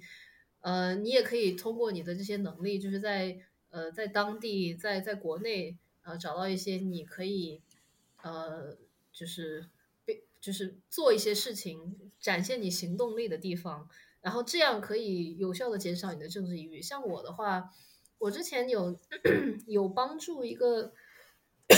重庆的尘肺病的项目，就像帮他们做一些工作，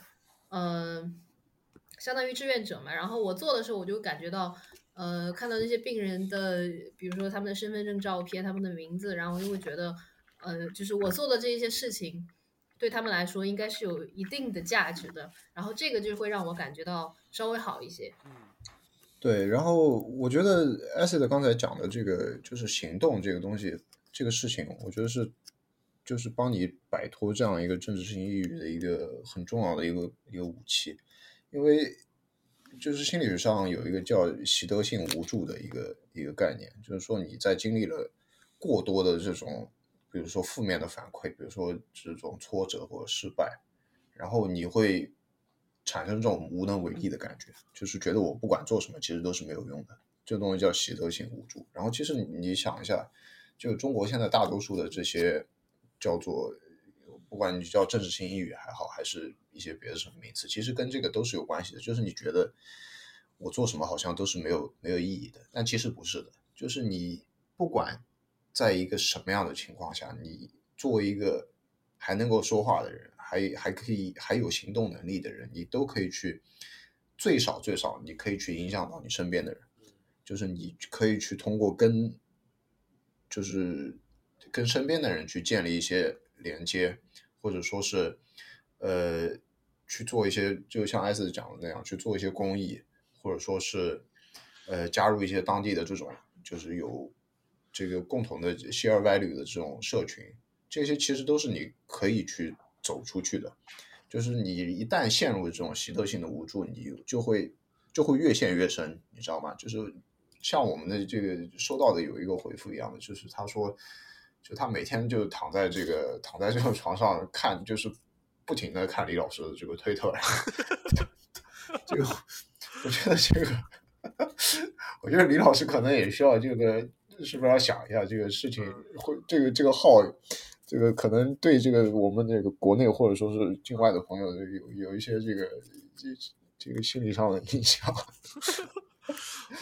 我其实是这样觉得啊，就是像刚才你们都有聊到，就是说加入到这个活动或者说是实践当中，然后是否可以缓解这些东西。那其实我对这个方式的看法我会更加的保守一些，因为什么呢？就是说包括我自身或者说是我看过的一些其他的一些人而言，在欧洲各地的参与到活动，其实它是并不是一个这个没有风险的事情，它是一个风险极大的事情。当你想要参与这个活动的时候，我觉得你需要明白这个你要付出的代价可能比你的政治性抑郁要大得多，就是它可能会让你付出一些比较实际的代价。其实大家应该也知道我的一个情况，那我的情况其实在所有的这些人里其实算是比较轻的一个了，然后很多他们直接这种露脸的，然后直接出现在这种现场的一些留学生或者说是一些年轻人的话，他们其实遭遇的情况要比我还要严格一些，就是他们可能就是很早一经被确认身份以后，他们的所有的这种什么国内的账号啊什么的全部都封掉或者怎么样，然后包括这个父母也会被像我这样找之类的，然后但是可能他们甚至都不如像我这样子，就是说我还可以去告诉大家或者告诉新闻媒体有发生了什么，但是他们可能连自己遭遇了什么都没有办法说，或者说没有很多人能听到，我觉得这也是他们的一个困境所在。那么所以我会觉得说，如果说你要参与的话，你需要去想清楚，那么你到底要参与的这个意义是什么，以及你参与的这个程度是什么样。那比如说现在很流行一个词叫这个知黑嘛，对吧？就是说就是我会很讨厌自己这个中国人的身份，然后我希望这个就是说怎么形容这个脱脂脱脂是吧？脱脂，对，我不要再当中国人，然后中国人就是我会很歧视他们，很觉得他们发生一切都是罪有应得，我会去看这个中国人，就是我会评判他们的劣性根之类的这种情况。那很多人他因为这种政治性的抑郁，他最后会转化成这个样子，就是说他会转化成一个我们现在互联网名词上所谓的这种知黑了。甚至就是说有些人他在这个实际的现场的一些就是说在现实中的一些活动当中，他也会把这样的这种情况去带入进去。那其实这种情况下的话，你可能你短暂的你会获得一个心理上的愉悦，但是长久来看你是否能够承受这个代价，我觉得它是一个你需要去思考的问题。所以你想要参与到这个实际的现实的行动当中，我个人不会说是去建议你这样做，但是我认为就是说你如果说可以帮助到他人，或者说是参加一些这种公益性的活动的话，我觉得这是一个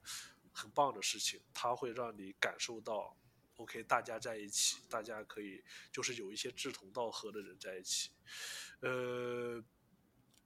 同时我觉得很多人说是看我的节目他会有这种政治性的抑郁或者是怎么样，其实不需要把我的这个内容看得过于这个重要，就是说其实中国它同时在发生很多事情，然后我所发布的很多的内容，其实一方面呢，就是说有一些内容 OK 你也可以看出我会直接转载国内的，因为就是说我希望可以维持一个这个账号运营的一个热度。那么另一方面呢，就是说有一些内容其实我是希望通过这样的一个影响力可以真的帮助到他们发声，然后让他们的事情可以被见到。因为事实上就是说很多那种你看起来觉得很痛苦的事情，然后在我发布之后，然后呢我觉得媒体会给到一个当地的压力，然后他们也会去解决这样的事情。那么当然有的是会解决，有的是解决这些投稿人，是吧？就是不一样，对，不一样。然后但是我觉得就是很多内容我之所以发布，我是因为我希望可以帮到他们，让他们可以去把他们面临的这些问题解决掉。所以对，我是觉得这个事情啊，就是说我觉得我看到很多东西其实我也会很痛苦，然后甚至有的痛苦到我都不愿意去发。比如说最近那个虐猫的那个事情啊，你知道我自己是养2只猫的，然后那个虐猫的人还是我的老乡，也是阜阳人，是吧？他使用那种各种各样残忍的手段去虐猫，就是我是收到很多，但是我真的没有办法发，就是我觉得那个真的是很痛苦，就是我觉得他已经超越了那种什么政治性抑郁了，那就是让我对整个人性我都觉得很失望的一件事情。对，所以怎么说呢，就是你如何调节，你通过什么样的方式去调节，我觉得都是 OK 的。但是本质上，我希望就是所有人都可以是善良的人，就是我认为善良是整个人类社会的一个基石，它把我们和这个野兽区分开。因为我们有这种善良在，我们有同情心，我们有同理心，所以我们和野兽不一样，我们是人。那么或者说我们是文明的人，我们和那些野蛮人是不同的。所以我觉得这一点很重要，就是我们如何把握住自己内心的一个度，然后在这个基础上，然后我们再去做一些调整，这是我的看法。其实我就想补充一点，我刚刚说的所有的就是去投身于一些行动当中，我是没有说怎么说鼓励大家去参与一些，如果你身在墙内，就是如果你要参与一些比如说像白纸运动那样的活动，这种非常高风险的活动，我本人不会说我鼓励你去，大家都要去这样做。我只能说你要注意安全。我认为在墙内可能你能做的就是说一些比较偏公益类的项目，比如说你去养老院，你去帮助自闭症儿童这一类的。在国外的话，也同时也要注意安全，但是你的自由度会大一些，然后你可以去和当地的这样一些和你政治光谱可能比较相似的人去串联，这种是可以的。然后我也同意李老师说的其他的。对，我觉得这个点主要还是就是说你看到的这些新闻，其实都对于你来讲，其实都是一个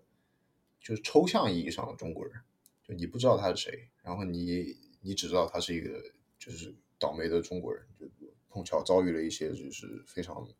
惨绝人寰的事情也好。那我觉得对于你这样一个排解，就你是不可能去帮助一个抽象意义上的人的，就你能做的一定是帮助一个非常具体的人，或者说是就一个非常具体的群体，或者就是说你要把你的这个行动以及你的这个能量去把它放到一个具体的事情上面去，而不是说就是你不断的在关注一些就它只是对于你来讲，它只是一件事情里面有一些人，然后这个人的元素是中国人，但是你不知道他是谁。这样对于你来说，其实你收获到的只是一个信息，以及这个信息带给你的一个痛苦。我是觉得，就是你如果你看到了这样的一件事情，然后你可以去想一想，就进行一些思考吧，就是不是说只摄入这样一个情绪去，就你要。我觉得某种程度上，很多人的焦虑以及这种痛苦，就其实来源于就你对这个就是中国的这个治理的这个逻辑，以及就中国这个社会为什么会这样运行，中国这个国家为什么会变成这个样子。其实你如果对它没有特别深入的理解的话，其实你会就算是一种困惑，夹杂着这种。就是基本的这种人性对恶的这种反抗，然后没错，对它会给你带来非常大的情绪压力。然后我是会鼓励，就是说，如果你已经有了这种翻墙出来的这种能力，就是其实有很多很多的这种信息以及知识是你可以学习的。就比如说是，举一个最简单的例子，就是你可以去重新的去学习一下中国的近代史以及现代史。就是你会发现，就是你从小接受的那些历史教育以及那些政治教育，这些东西其实都是人为的去编造出来的一个说法。就中国的近代史和现代史其实是完全不像书本上说的那样的。然后你其实可以从这些东西当中，一些很细枝末节的东西当中，你可以看到中国为什么会一步一步走到现在这样的一个地步，然后历史为什么会走到这样的一个局面。然后或者再举一个例子，就是说你有一些朋友提到了他因为经历了这个3年的防疫嘛，然后他非常的担心这个就是说这个公权力对于你私人生活的这样一个渗透。就比如说他会担心自己使用手机的时候被监听被监控，这也是一个中国人几乎每天都要经历的事情嘛。我是这么觉得，就是说只要你选择参与到这个，只要你使用互联网，那其实对所有中国人来讲，其实中国人都是透明的。但是你在这样的一个情况下，你其实是虽然说没有绝对的安全，但是会有相对的安全，就是你可以去看一些这个审查机器是怎么运作的这些原理，以及就是这个审查的这个逻辑以及它的这个线在哪里，就它这某种程度上是我在教你如何去进行自我审查，但我其实也不想去做这样的一个事情，但是我觉得对于你的安全来讲，我觉得以及你如何的去使用这样一个中国的这个互联网也好，或者说你怎么去跟你的朋友去交流这样的一个事情也好，就是有一些东西是你需要学习的，然后在你知道了这些运行的逻辑之后，你可能就没有那么的恐惧了，就你知道它的线在哪里，它对于你来讲它不再是一个就是 black box， 就是它不再是一个就是黑盒，就是它你不知道里面发生什么，就你一旦这个东西变得相对透明起来，就是你可以在其中摸到一些门道这样子。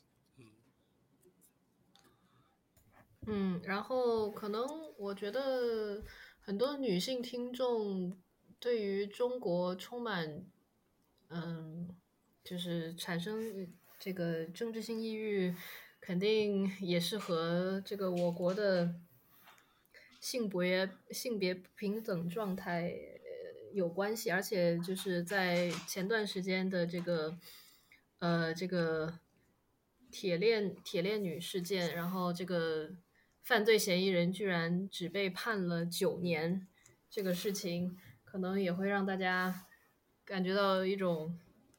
怎么说呢，天理何在的感觉吧。当然这种事情在这个我国的新中国的历史上其实估计发生过，完全不罕见。而且对，说实话，作为一个女生，说实话，我觉得你如果没有恐惧是不可能的。就是我自己，我都有一种经常有一种视死如归的心情，你懂吗？就是我这个国内，就是比如说打车晚上，就是这个司机忽然开到一个黑灯瞎火的地方，我都握住这个包里的重物，准备要跟他进行搏斗。这种心情都是完全可以理解的，就是，我觉得这种抑郁可能是，真的是一种没有办法消解的抑郁，但同时我觉得，很难讲。除了之前提到的，就是说你寻找一个女性的社群，或者说寻找 any 社群，然后让你就是。至少你不会觉得自己孤身一人，然后另外就是说实话考虑一下自己的承受能力，就是说我自己是一个等于说真实犯罪爱好者，就是我是每天可能要花上1-2个小时去就是听或者看或者研究一些比较血腥的罪案的，但是我也知道可能我自己这辈子是没有办法成为一个刑侦的警察，或者说没有办法成为一个法医，就是因为我知道我自己的承受的极限在哪里，就是我知道我看到这个就是我没有办法再回头了，看到就是真正人最黑暗的那一面，就你的心理防线就可能会崩塌，所以我觉得我知道很多事情你可能没有办法避免，但是你就是考虑一下自己的心理承受能力，就不要说所有的新闻就一股脑的你就全部去接收，就是建立一些防线，我觉得这个是很重要。不是说你不去共情不去同情这些受害者，只是说你一定要有一道自己的防御体系。对，就是你是革命的本钱嘛，对不对？就是你首先你得保证你自己的这个身心健康以及存在，你才可以去看到一些接下来可能要发生的事情，或者说是先看到中国的进步。对，先保护好自己，然后就是我是不建议任何人去做那种飞蛾扑火的事情。对。对，就包括这个提问里面有一个朋友提到了，就是说他因为他如果不看的话，就是他觉得这是一种逃避，以及说是他会有一种道德上的罪恶感。我觉得其实真的是没有必要的，因为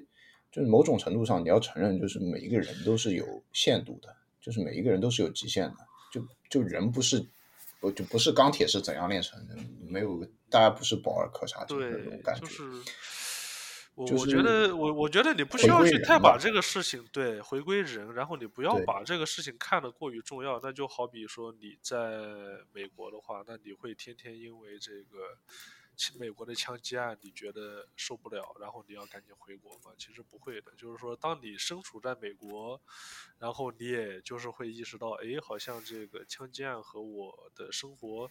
不是说那么的近，不是说啊今天又发生明天又发生，然后后天我就一定会中枪，好像也不是这样子。那同样的就是说中国发生的事情离你其实相对来说就更远了，对，所以你不需要就是把这个事情看得过于的重要。我认为我还是觉得就是说你在自己能够接受的范围之内去获取信息。那么如果说你实在是觉得看这些很难受，我是真的建议就是把我屏蔽掉，这是最好的方式。对，我觉得真的有的时候你心理上就是你就是要退后一步。就是我觉得还是说某种程度上是就是蛰伏或者说等待，懂吗？就是你在因为中国经历了这个3年的这种防疫这么瞎折腾之后，中国的这个经济上的颓势已经是显现的非常明显了，就是我们其实已经在走一些下坡路了。然后包括你看到白纸运动以及武汉的这些这个市民的这个抗议，这个都是标志，说标志吧，就是一些信号，就是证明这个维稳我们这个花掉这么多的钱，其实这个东西是不堪一击的。某种程度上当有这样一个3年这样下来，可能下一次可能根本就不需要3年的这样的折腾，可能下一次可能如果经济底子再薄弱一点，我们可能就是只能是对于他们来讲他们只能失败一次嘛。就是我觉得就是在这样一个过程中其实就乐观一点吧，也不是，就是说这就你要相信规律，你知道吗？就我在那个疫情的那段时间有一个非常经典的论调，就是说这个中国的防疫会一直持续下去，一直到中国变成朝鲜化。那我从一开始就觉得这个是一个就是无稽之谈，就是中国是绝对不可能的变成这样的，因为这个中国的逻辑或者说党的逻辑就是说党必须永远存在。而党存在的基础就是用这个经济增长去换取合法性。当这个经济增长一旦停滞了，你也就看到了，在中国的这个防疫之下，马上就爆发了这样的抗议。然后你可以想象到，这个接下来在包括你是可以看，你如果关注李老师的推特的话，你可以看到这个叫限中嘛，对不对？就是中国各地发生了非常都在发生这种非常极端的这种报复社会的这种例子。就其实标志着这个社会某些东西在坍塌。就其实对于你怎么说，就是我们有一些共同价值的这些人来讲，就你可以从里面观察到很多东西，然后你要相信这样的这种荒唐是不可能一直持续下去的，它一定会有一个头。对，是的，所以而且就是当时的大家的论调，就是那一种论调，就是认为中国会一直这样封控下去。它的这个根源还是在于说，很多人对这件事情是失望的嘛，就是他会认为就是说中国人不会再反抗了，然后不会再去做出任何的改变，所以那么必然，既然你连这种风控都忍受得了，那么你们肯定就是也就这样了，对吧？很多人的这个看法是这个样子的。那么其实我好像还没有说我的这个经历是吧，那我顺带一提啊，其实就是说19年的时候，我都是还是在这之前我都是还是比较乐观的，就是甚至这个香港的事情也没有对我有什么很大的这种震动或震撼了，或者说是影响。因为我其实还并不是很在乎于这些事情。包括18年修宪的时候，我是在微博上看到有很多人在转发，就是说反对修宪，然后要求这个言论自由，然后要求这个各种各样的东西，然后他们会在微博上转，然后过了那一夜以后也就没了嘛。19年的时候，其实我的想法还很单纯，我觉得就是。我有那种自信是可以游离于这种规则之间，然后我可以这个阴阳怪气，或者说我可以用什么样的方式去继续表达我的想法，然后同时呢，然后我还是可以这个赚到一些钱，然后我还是可以回国去在国内进行工作和生活。对，这是我当时的想法。我当时只是觉得说 OK， 这种环境之下虽然说它有问题，但是呢至少还是一个就是可以生活的一个状态吧，就是说我可以让渡一些权利，阉割一些自己的部分，但是说我还可以生活在这里。然后但是我觉得可能听众包括说我们大家很多人都会有吧，就是说从疫情开始之后就是一切都变得不一样了，就是一方面你知道这个意大利又是这种疫情比较严重的国家，然后另一方面这个中国采取这种比较严格的措施，就是他压根就不让你回去嘛，就是你如果想回去的话你得付出很大的代价，然后非常非常多的钱才可以。然后我的所谓的政治性的抑郁也就是从这个时候开始，就是一方面回不了国，另一方面就是说意大利有这么严重，然后所有人你在网上发表一些言论，然后别人就会说诶你是在意大利，然后呢你就是知道就是这个是从意大利传过来的吗，什么什么什么，对吧？然后就会是这样。然后你知道后来随着这个2020年开始，然后其实中间有一段时间好像是国内封了几个月以后就 OK 了，然后就放开了嘛，就是国内那种这个封闭式的放开。然后呢你看到国内的人开始玩开始怎么样，但是你自己本身你处在这个风控当中你出不去了，然后你就会很焦虑，你会觉得哇我待的地方是不是完了。可是又过了几个月，然后呢开始普及疫苗，你可以到处去玩，可以去这个跨国去旅游。然后呢可是中国又反反复复开始有疫情开始没疫情，有疫情没疫情这样子。那么这个过程当中你其实是回不去的嘛，回不去。然后包括到后边然后又开始有这些什么 IP 显示啊之类的，就是说你就陷入了这个无尽的这种互联网的争执当中。然后如果说一个人 IP 他是在国外，当你讨论任何的问题你都会陷入一个这种焦灼当中。然后特别是这个俄乌战争开始之后嘛，就是22年开始这个俄乌战争开始之后，好像整个互联网的这种舆论它变得非常非常的复杂，就是这种舆论里，然后就是大家就陷入了一种这种你死我活的状态，我会称之为就是因为你也知道就是支持乌克兰的人他们往往也就是会支持顺带着支持一系列的这种东西，那么支持这个俄罗斯的人他又会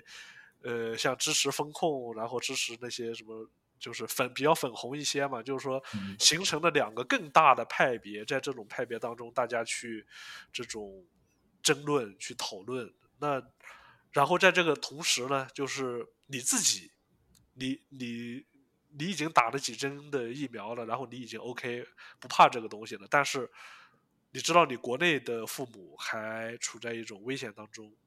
特别是我爸爸然后脑淤血了嘛，脑淤血了之后然后就是我就很想回去，可是我回不去，因为就是说你的机票要抢，然后还要很贵，包括你的这个回去以后你要什么隔离1个月这很久，然后又看到有人好像回去隔离了4个月，然后什么事都没干，然后又从国内就直接从医院就回美国了，好像是这个样子。对对，我看到了。扯淡，对，很扯淡。然后渐渐的到了4月份开始，然后上海开始封城，然后你就开始担心说啊，你的父母怎么办？你的父母在家，然后你看到有人去全国各地有人去打狗，那么你家的狗怎么办？有人被运到这种方舱里，然后没有饭吃，或者说是怎么样，然后你就会很担心你的家人，然后你就会很想要说，用自己那微薄的一点点的这种影响力，你如何去改变一些什么事情，然后到最后被封号以后，然后又到了推特上来。然后我觉得就是疫情3年很大的一个改变是什么，就是说本身很多人他其实对于政治他是不敏感的，然后因为这个疫情以后他们会变得极度的敏感，就是他们会发现自己的个人的利益是可以随时被侵害的。然后一个可能一开始只是你的邻居，然后他突然变成一个大白之后，他对你就有无上的权利，就是掌握了你的一个生杀大权，就他可以决定你是待在家里还是被拉走，他可以决定你今天能不能收到你的补给和物资，他能决定就是说你晚上在哪里睡觉，这是很恐怖的一件事情。很多人可能就是在这一段时间里，他会对这个政治他会突然起到一种敏感，然后他会意识到一些问题。所以在当时对于我来说，我也是处于一种就是介于乐子人之间吧。然后后来我就完全不去在乎这些事情，我就是转发，然后调侃，然后写段子嘛，对吧？就是因为我也很失望，我觉得好像这个事情不可能再改变了，就是你上海封城那个样子，上海啊就是中国最开放的一个城市，然后那里的人就是面对封城，面对这个他也就这样了，然后他就可以把你活活搁在家里一直到饿死这样的地步。那上海都这样，那中国还有希望吗？我觉得没有希望。那我其实当时我是有一些认同的，就是可能这个东西真的会永远封下去，一直封到这个不知道什么时候，是吧？那在这个过程当中，我也意识到，就是说我不可能再回到那个国家，就是我不可能再回去生活，就是我可能会回去见我的亲人，但是我不会再回去生活，因为我想不到我如何在这样的一种环境下去生活或者说生存，因为完全没有安全感。就是我觉得如果说今天是这个什么靠位的多少19，那明天再来个什么21、22，对吧？那怎么办？然后又封起来吗？然后就是这些我恐惧的经历，我还要再经历一遍嘛？所以我当时是觉得说，我应该是不太会回去了。到了这个推特被封的时候，当时是那个铁链女的事情被封了嘛，然后到这个铁链女的时候，我其实就是这种人性的失望叠加到这种对于这个就是对于这个国家的很多人的或者说是粉红这个群体的失望，就是我会觉得说这个事情它难道有什么需要去争论的地方吗？我不知道为什么就是那些爱国大 V 他还会在那里跟我们去争论这些东西，就是说哎呀，虽然他是被拐卖的，但是又怎么样，是吧？就我不知道为什么这种事情还有争论，然后我实在是就是觉得哦天哪，就是有些无助的感觉。那个时候应该是我这个最抑郁的时候，而且那个时候也是正好我就是没有办法在国内在发声的时候，所以我到了推特上，你如果能翻到我之前的推文的话，我其实还是比较调侃或者说是去乐子一些，因为我觉得可能就这样了吧。所以在这里就是说为什么这个彭寨州的意义那么的大，它的重点就在这里。我觉得就是我不是一个个例，我认为非常非常多的人，无论他是在国内还是在国外，其实他们都像我一样已经陷入一种消沉，或者说是认为中国不会再改变了。然后但是呢，就是彭寨州用他自己的这种方式，用一己之力，然后像可以说是向这个整个的世界去宣告，就是说有人是站出来去说话的，就是不管你是认同他说的还是不认同他说的，但是他站出来，他作为一个中国人，他说出了我反对。我觉得这是很重要的一件事情。我不知道他具体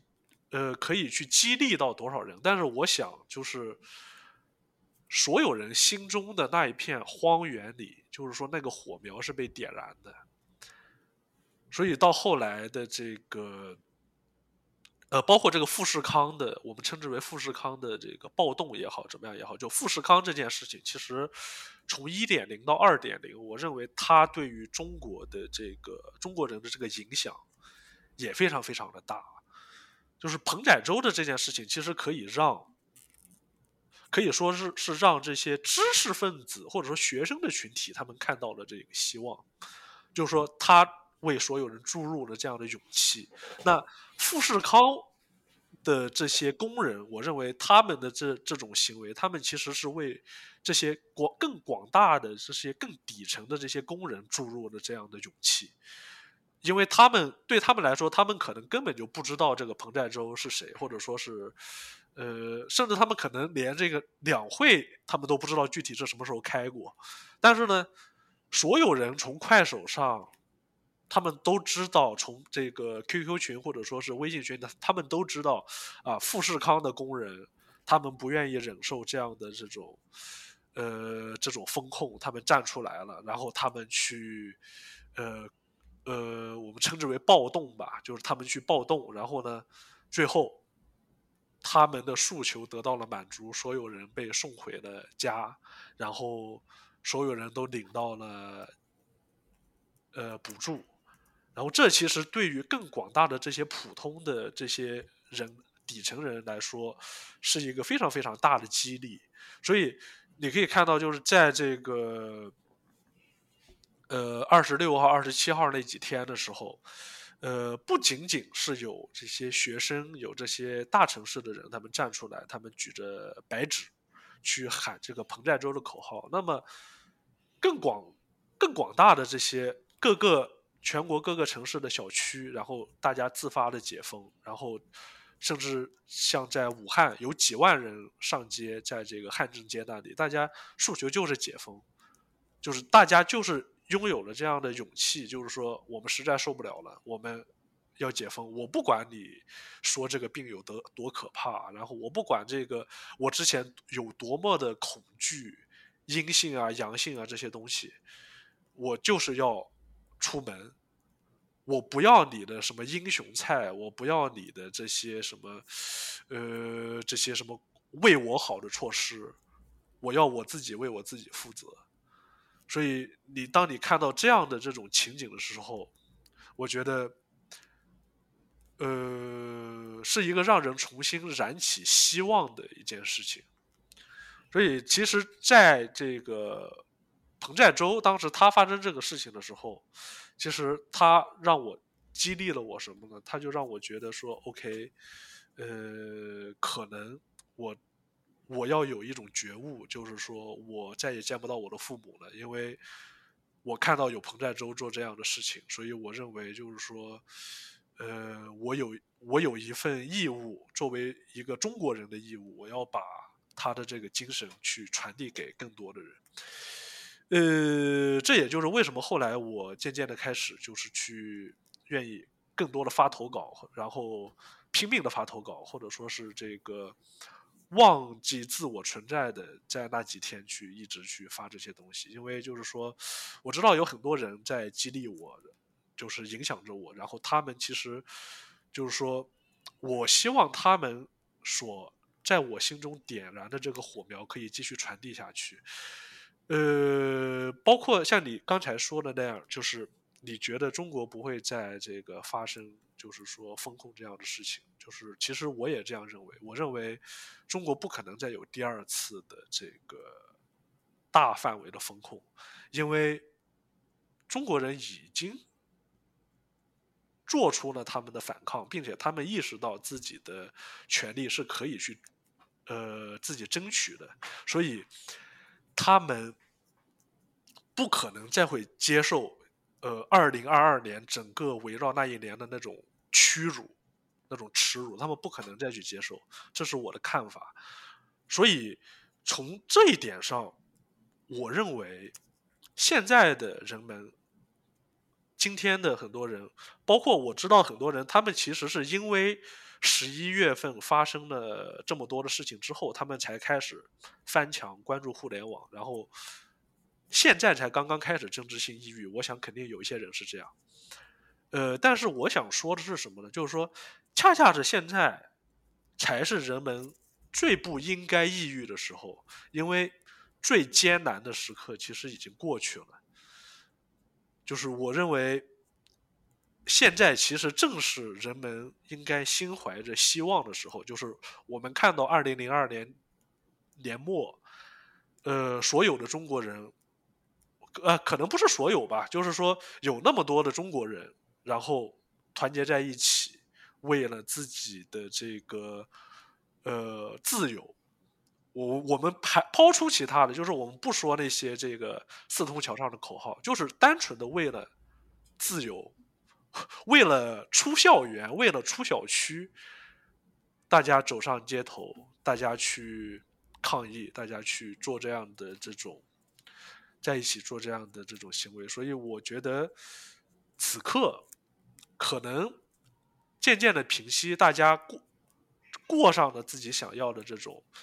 平静的生活，可以去到处吃烧烤，或者说是到处去旅游，是吧？那我觉得其实这就是人们争取到了自己的生活，所以这个时候大家应该是怀着一些希望的，就是虽然说有些事情我们没有改变，但是本质上来说最艰难的一步其实大家已经跨出来了。那么往后我相信更多的人他们其实会意识到自己可以利用各种各样的这种媒体，或者说利用自己的手机去传播，无论是在墙外或者是在墙内。其实你可以看到最近几个月很多人他们都会去意识到自己可以通过这样的方式去传播自己的境遇。所以我认为渐渐的是一个向好的一个过程。那么如果说你此刻正在经历着一种政治性的抑郁的时候，我希望我上面所说的可以让你从一个不一样的角度去看待现在中国正在经历的一个转变。对，这是我的想法。嗯，李老师，没有想到你还是这么乐观。对，因为我的看法是什么呢？因为我觉得就是对，因为这个你可以看到这个大厦将倾的一些这些信号，不是说它会中国的这个情况以它的体量，它绝对不会嘎嘣的一下就这样崩溃掉，不会像苏联那样突然的就结束掉。我觉得这个下行的过程一定是缓慢的。我觉得是不好意思，就是我觉得是这样，就是如果说你一开始你的这个立足点，就是你政治抑郁的立足点，就是说这个政权什么时候结束的话，那可能你就有了抑郁了。我是这样觉得。对，我是觉得就是说你可以看到这种就是中国人的这个有某一部分就是醒过来的这样一个信号。我觉得这样我是完全认同的。就是说你可以看到你不是一个孤独的状态，然后你可以看到很多人他会出于这样一个基本的这个生活的一个需求，就是我去做出一些反抗。就这个不是就是恰恰跟那个很多知黑讲的那些东西就是完全相反的嘛。中国人是会反抗的，就是一旦达到那样一个点，就是说我生活不下去了，对，就是那些这些人是会起来的。然后呢，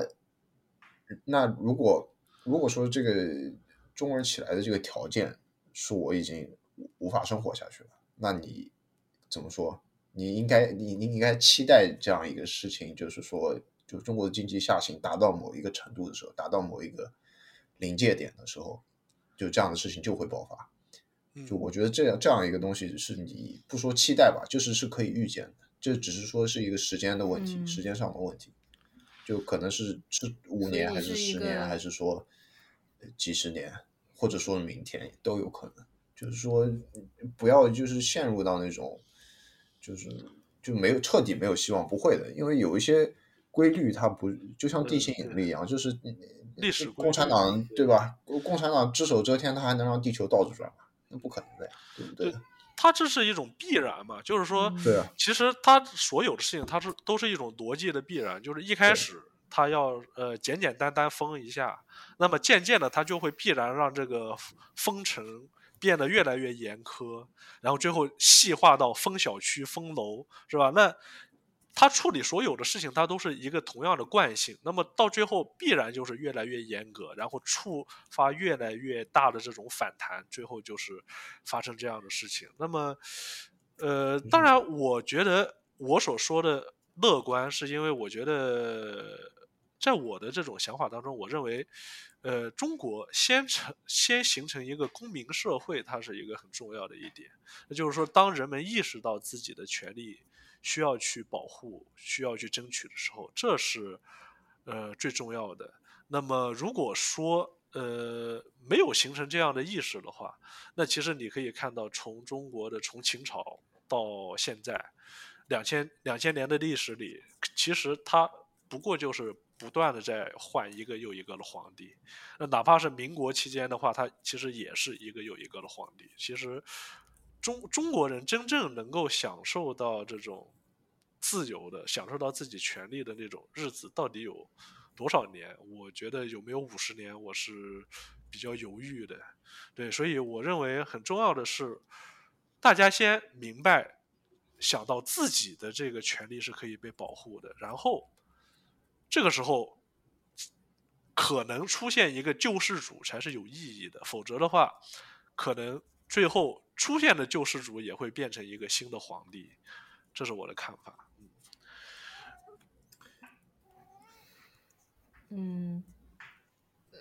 怎么说呢？我目前的只是一个，我目前的心态就是一个完全的观察者，一个对，一个局外人，像在搞田野调查一样。对，因为这样其实。当然也不是啦，因为我们其实还在局内，只是说肉身不在墙内而已。但是我就是观察到，就比如说现在的很多的人都在非常的痴迷于占卜，然后还有就是一旦有假期，就是那个就是全国都是人山人海，就是各种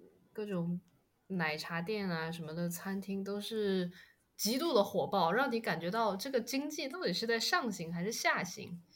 但是这个事情就让我想到就桃花扇吧，桃花扇的那个整体背景就是晚明嘛，就是崇祯那会儿，然后它的第一出就点明了等于说整个故事的基调就叫做大事已不可问，我辈且看春光，就是这有种乐子人的基调。让我觉得中国现在可能也是这样的一种情况，就是大部分的人都只是就是没有办法了，大家就找点乐子吧。这也是一个出路吧，就是也是一种出路吧。但是我可能个人的建议还是说保持警惕，谨慎乐观，认真学习，对，你就是保存力量吧，就是对这一点很重要，就是一定要就是先保存你自己，就是不要被这样一个东西给摧毁掉，就不要说内耗到这样一种程度，以至于你无法再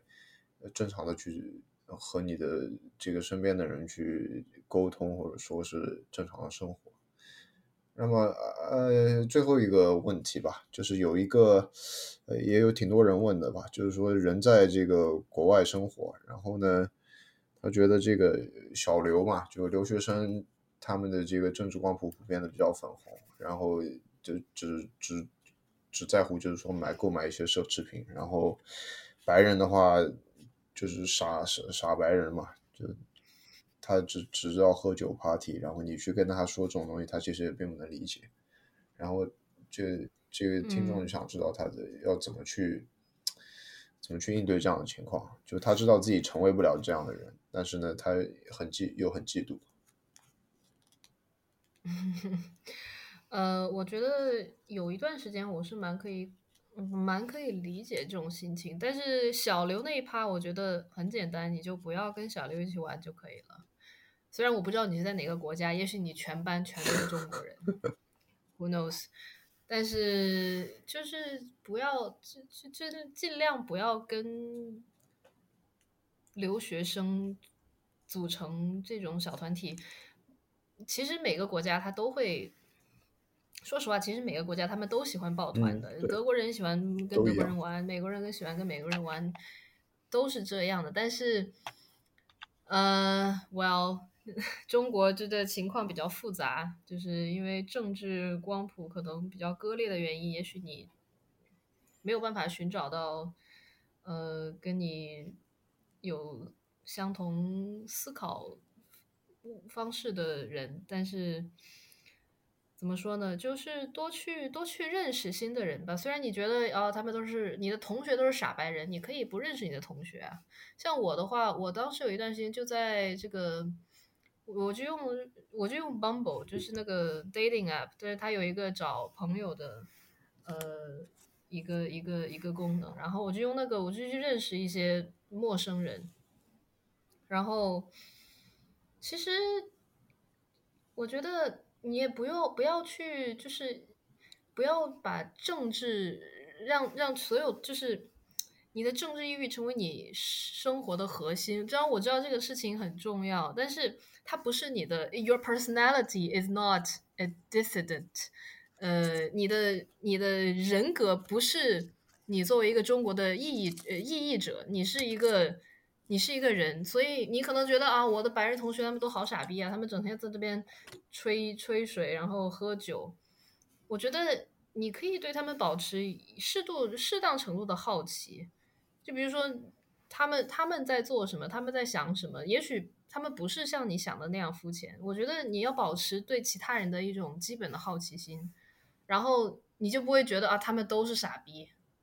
只有我在这边一个人默默的痛苦。其实。也不用这样想，而且认识的人越多，你就越可能会遇到，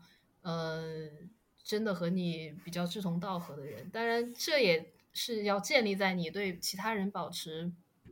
比较强的好奇心的基础上。这个我可以说一下，就是。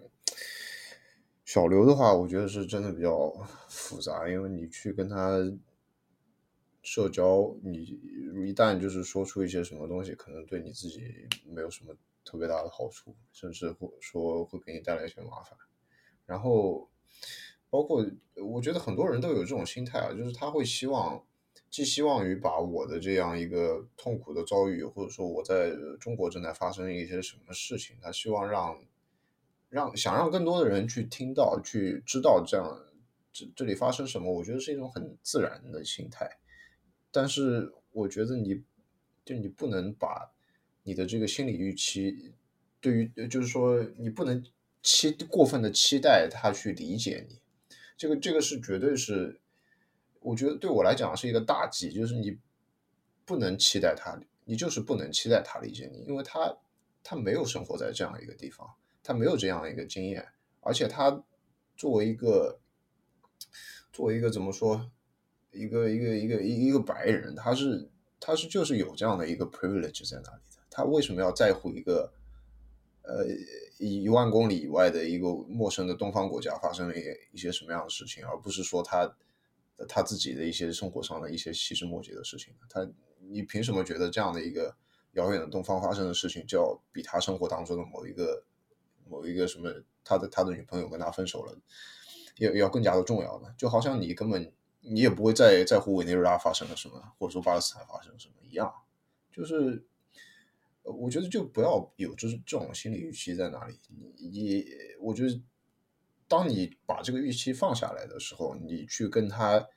讨论一些事情，反而你会更加的轻松，而且你会而且你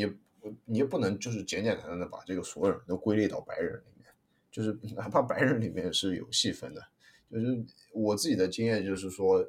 你在北欧你碰到这些北欧的同学，其实他们都是更加的属于那种傻白人的那种状态，就因为他们生活在一个非常好的国家里面，这个国家就是 literally 有 everything， 就像天堂一样。他没有遭遇过，他人生中遭遇的最大的挫折可能也就是他什么读书的时候踢球输了，然后怎么样，就是这种狗屁事情，在我看来根本就不值一提的事情。但也有一些，就我自己的经验，就是我有一些东欧的同学，就是他们经历过那个，在一个就是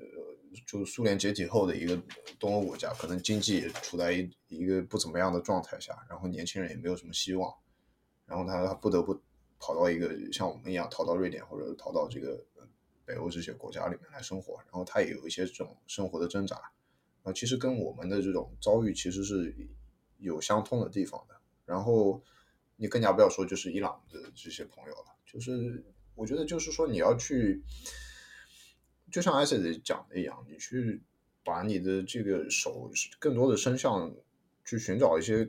同类，而不是说你寄希望于所有的人都去跟你共情，这个是不可能的，这是绝对是不可能的。当一个人没有经历过一些事情，他是不可能跟你共情的，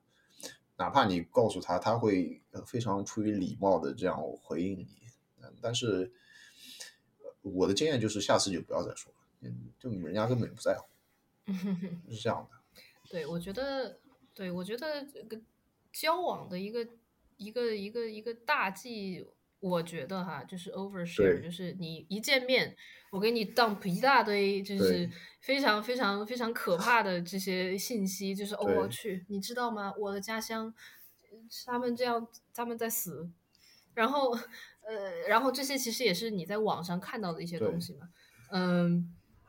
就是你没有必要这个去，就是那你自己的生活是怎么样的呢？他可能更想了解的是你作为一个人你喜欢做什么，你喜欢你跟他有没有一些共同的兴趣爱好，你跟他的幽默感是不是同频，可能这一些对他来说更重要。事实上这个对所有人来说都更重要。如果说我跟这个 Alan 我们俩每天都苦大仇深的在讨论今天中国又发生了什么可怕的事情，就是这个对话是进行不下去的，而且这个对于你自己的社交其实是没有什么好处的。就你其实会更加的，当你的这样一个 share 得不到一个就是你期待的结果，你其实会在这种抑郁里面越陷越深。就是你会觉得啊，为什么会没有人理解我？然后而且尤其是对于你这样你处在一个异国的这样一个情况下，你没有找不到自己的同温层，这个我觉得是比较致命的一个事情。我的建议就是你可以用互联网，就是比如说有一些相对正常的社交平台，比如长毛象这种去中心化的这种，长毛象上面的人的政治光谱都是普遍比较跟我们这个节目比较符合的，跟自由派吧，对，就是说跟反贼就是比较多，而且就是在这个性别平等这个事情上也是更加的那个，就是没有那种很 toxic 的那些那种男性气概的那些东西。我觉得对于女性来讲，就是说你可能包括 Acid 用那个 Bumble 啊那些东西，我觉得都可以尝试嘛，就你不要给自己设限，但是你同时也有某种程度上你要擦亮眼睛，就因为有一个提问就是讲到那个摇滚乐的那个东西，就是你知道，就是听摇滚乐的这些人，他们普遍就是政治光谱上会偏自由派一点，但是就是因为这样一个东西，就是它天然的带有反叛元素的这样一个属性啊，会导致一些人有这种也是莫名其妙的期待，就他会觉得我听这个东西，然后我们就可以讲得来啊，然后讲得来。但其实没有你想的那么好的，可能你你的这个认识的某一个乐手，就是大家之前还在讲什么，然后你之后就被性骚扰，或者就跟史航这个事情一样嘛，对不对？你觉得这个知识分子是大家都是偏自由派的，但好幽默，好风趣，是吧？对，这个你不能，你这个是你寻找同温层当中，我觉得你需要注意的一个点，就是你们都喜欢同样一个东西，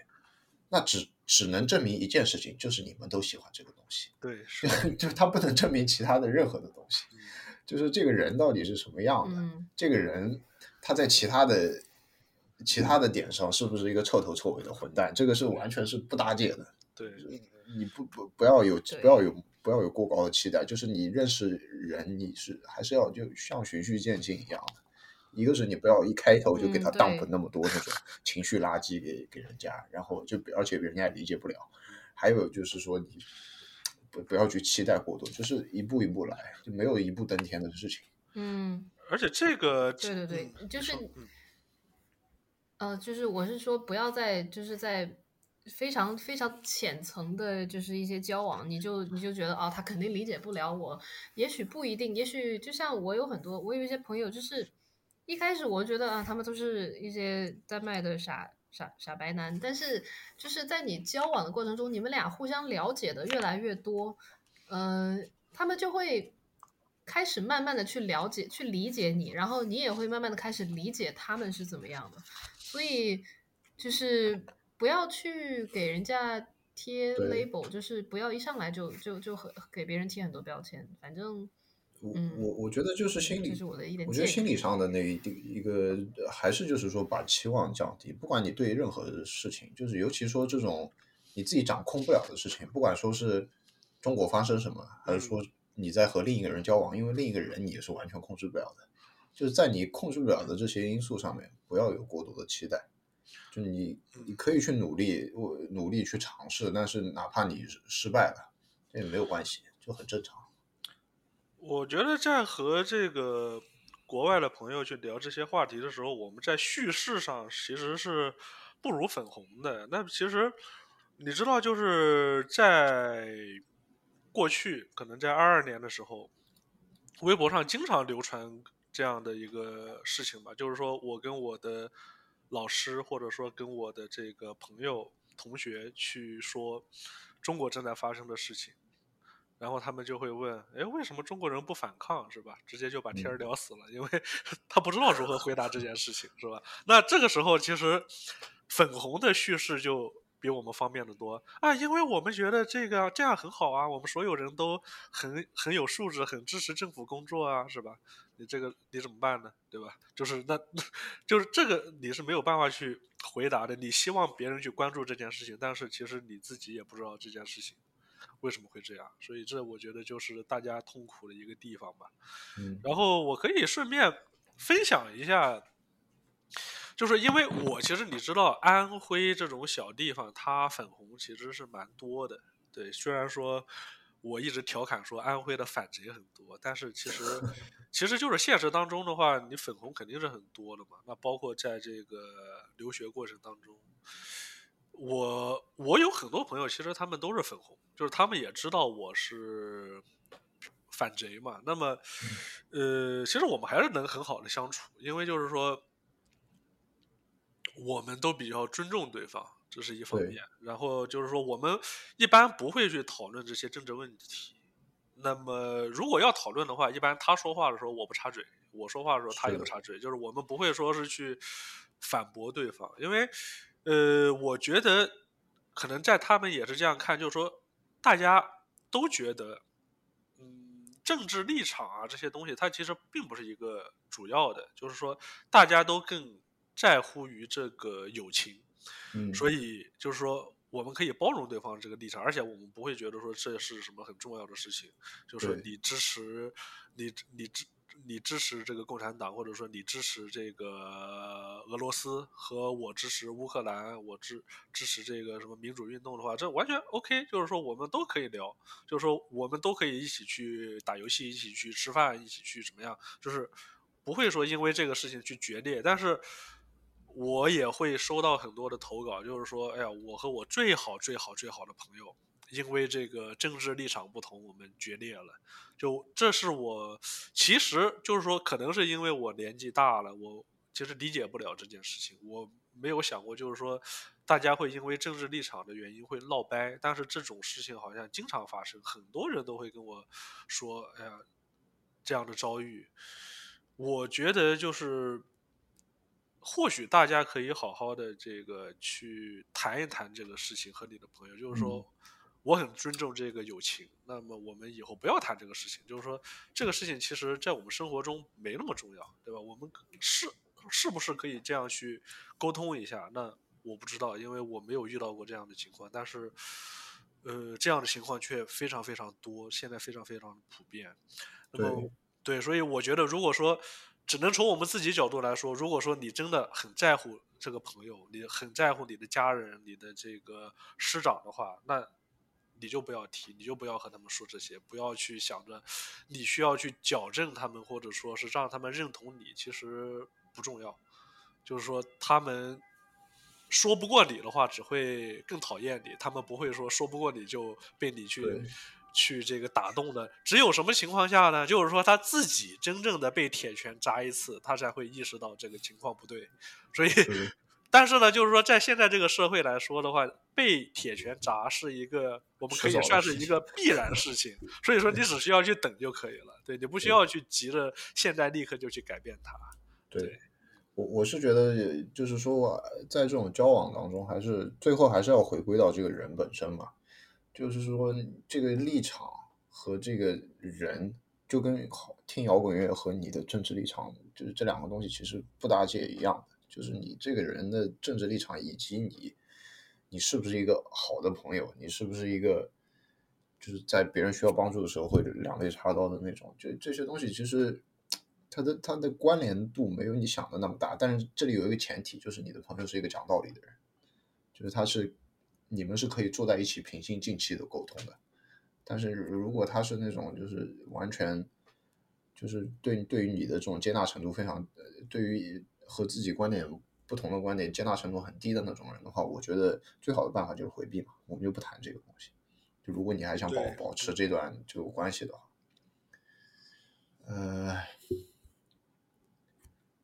，OK， 然后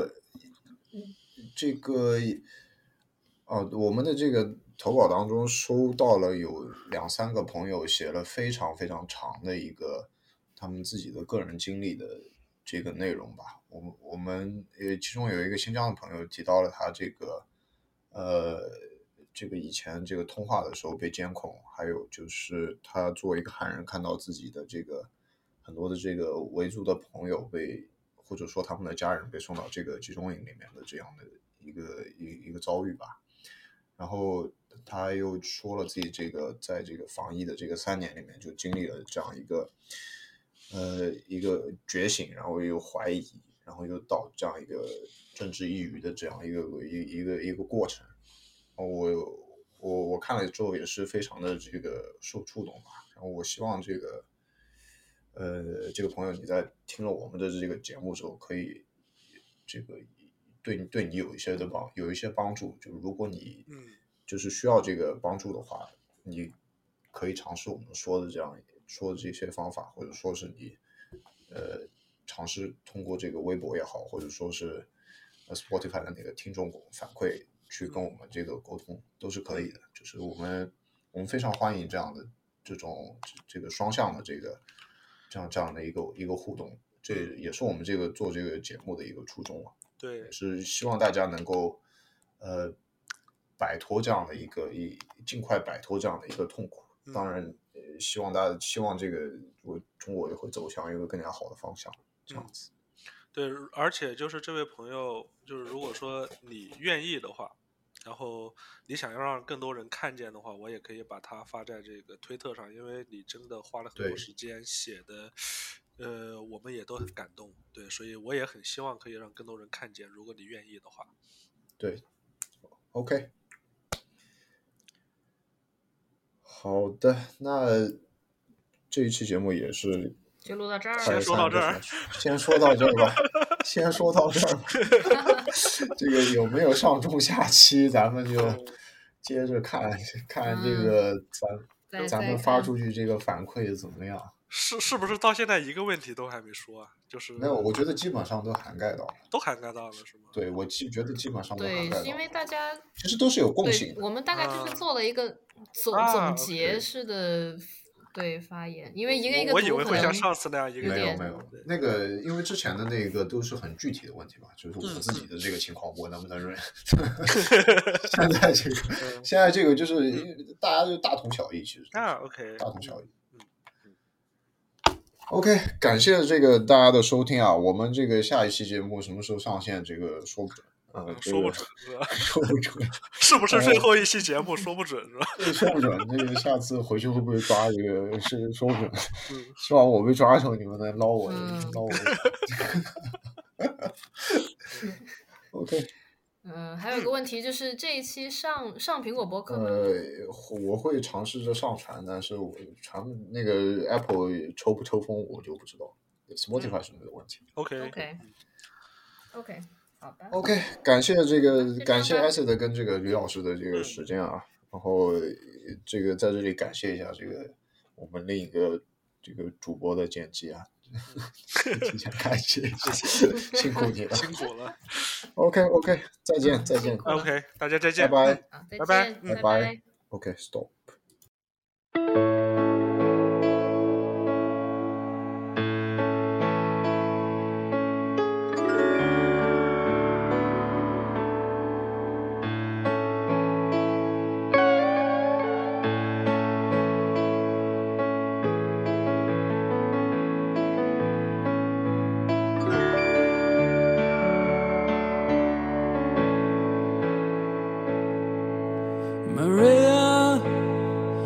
想到在你怀里睡上一觉，我拿不住过去的秘密，如同嘹亮的七月声，你是唯一的警察，我是处事伸手的小偷，青鸟开始穿越丛林，鱼儿沉溺在湖水，下面是岩浆，是飞驰的子弹，上面是一颗必死的心，可惜只有一把手枪，所以你先用了，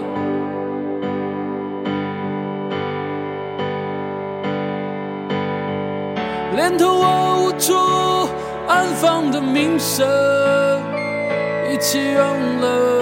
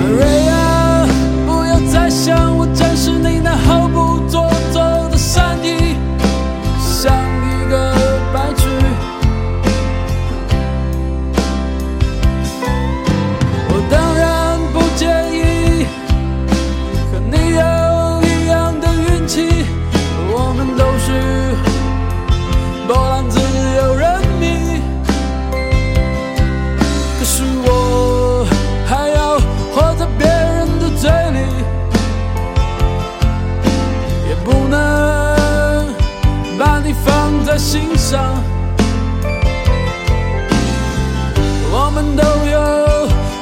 社会的拳头，你和我的不一样，可惜只有一把手枪。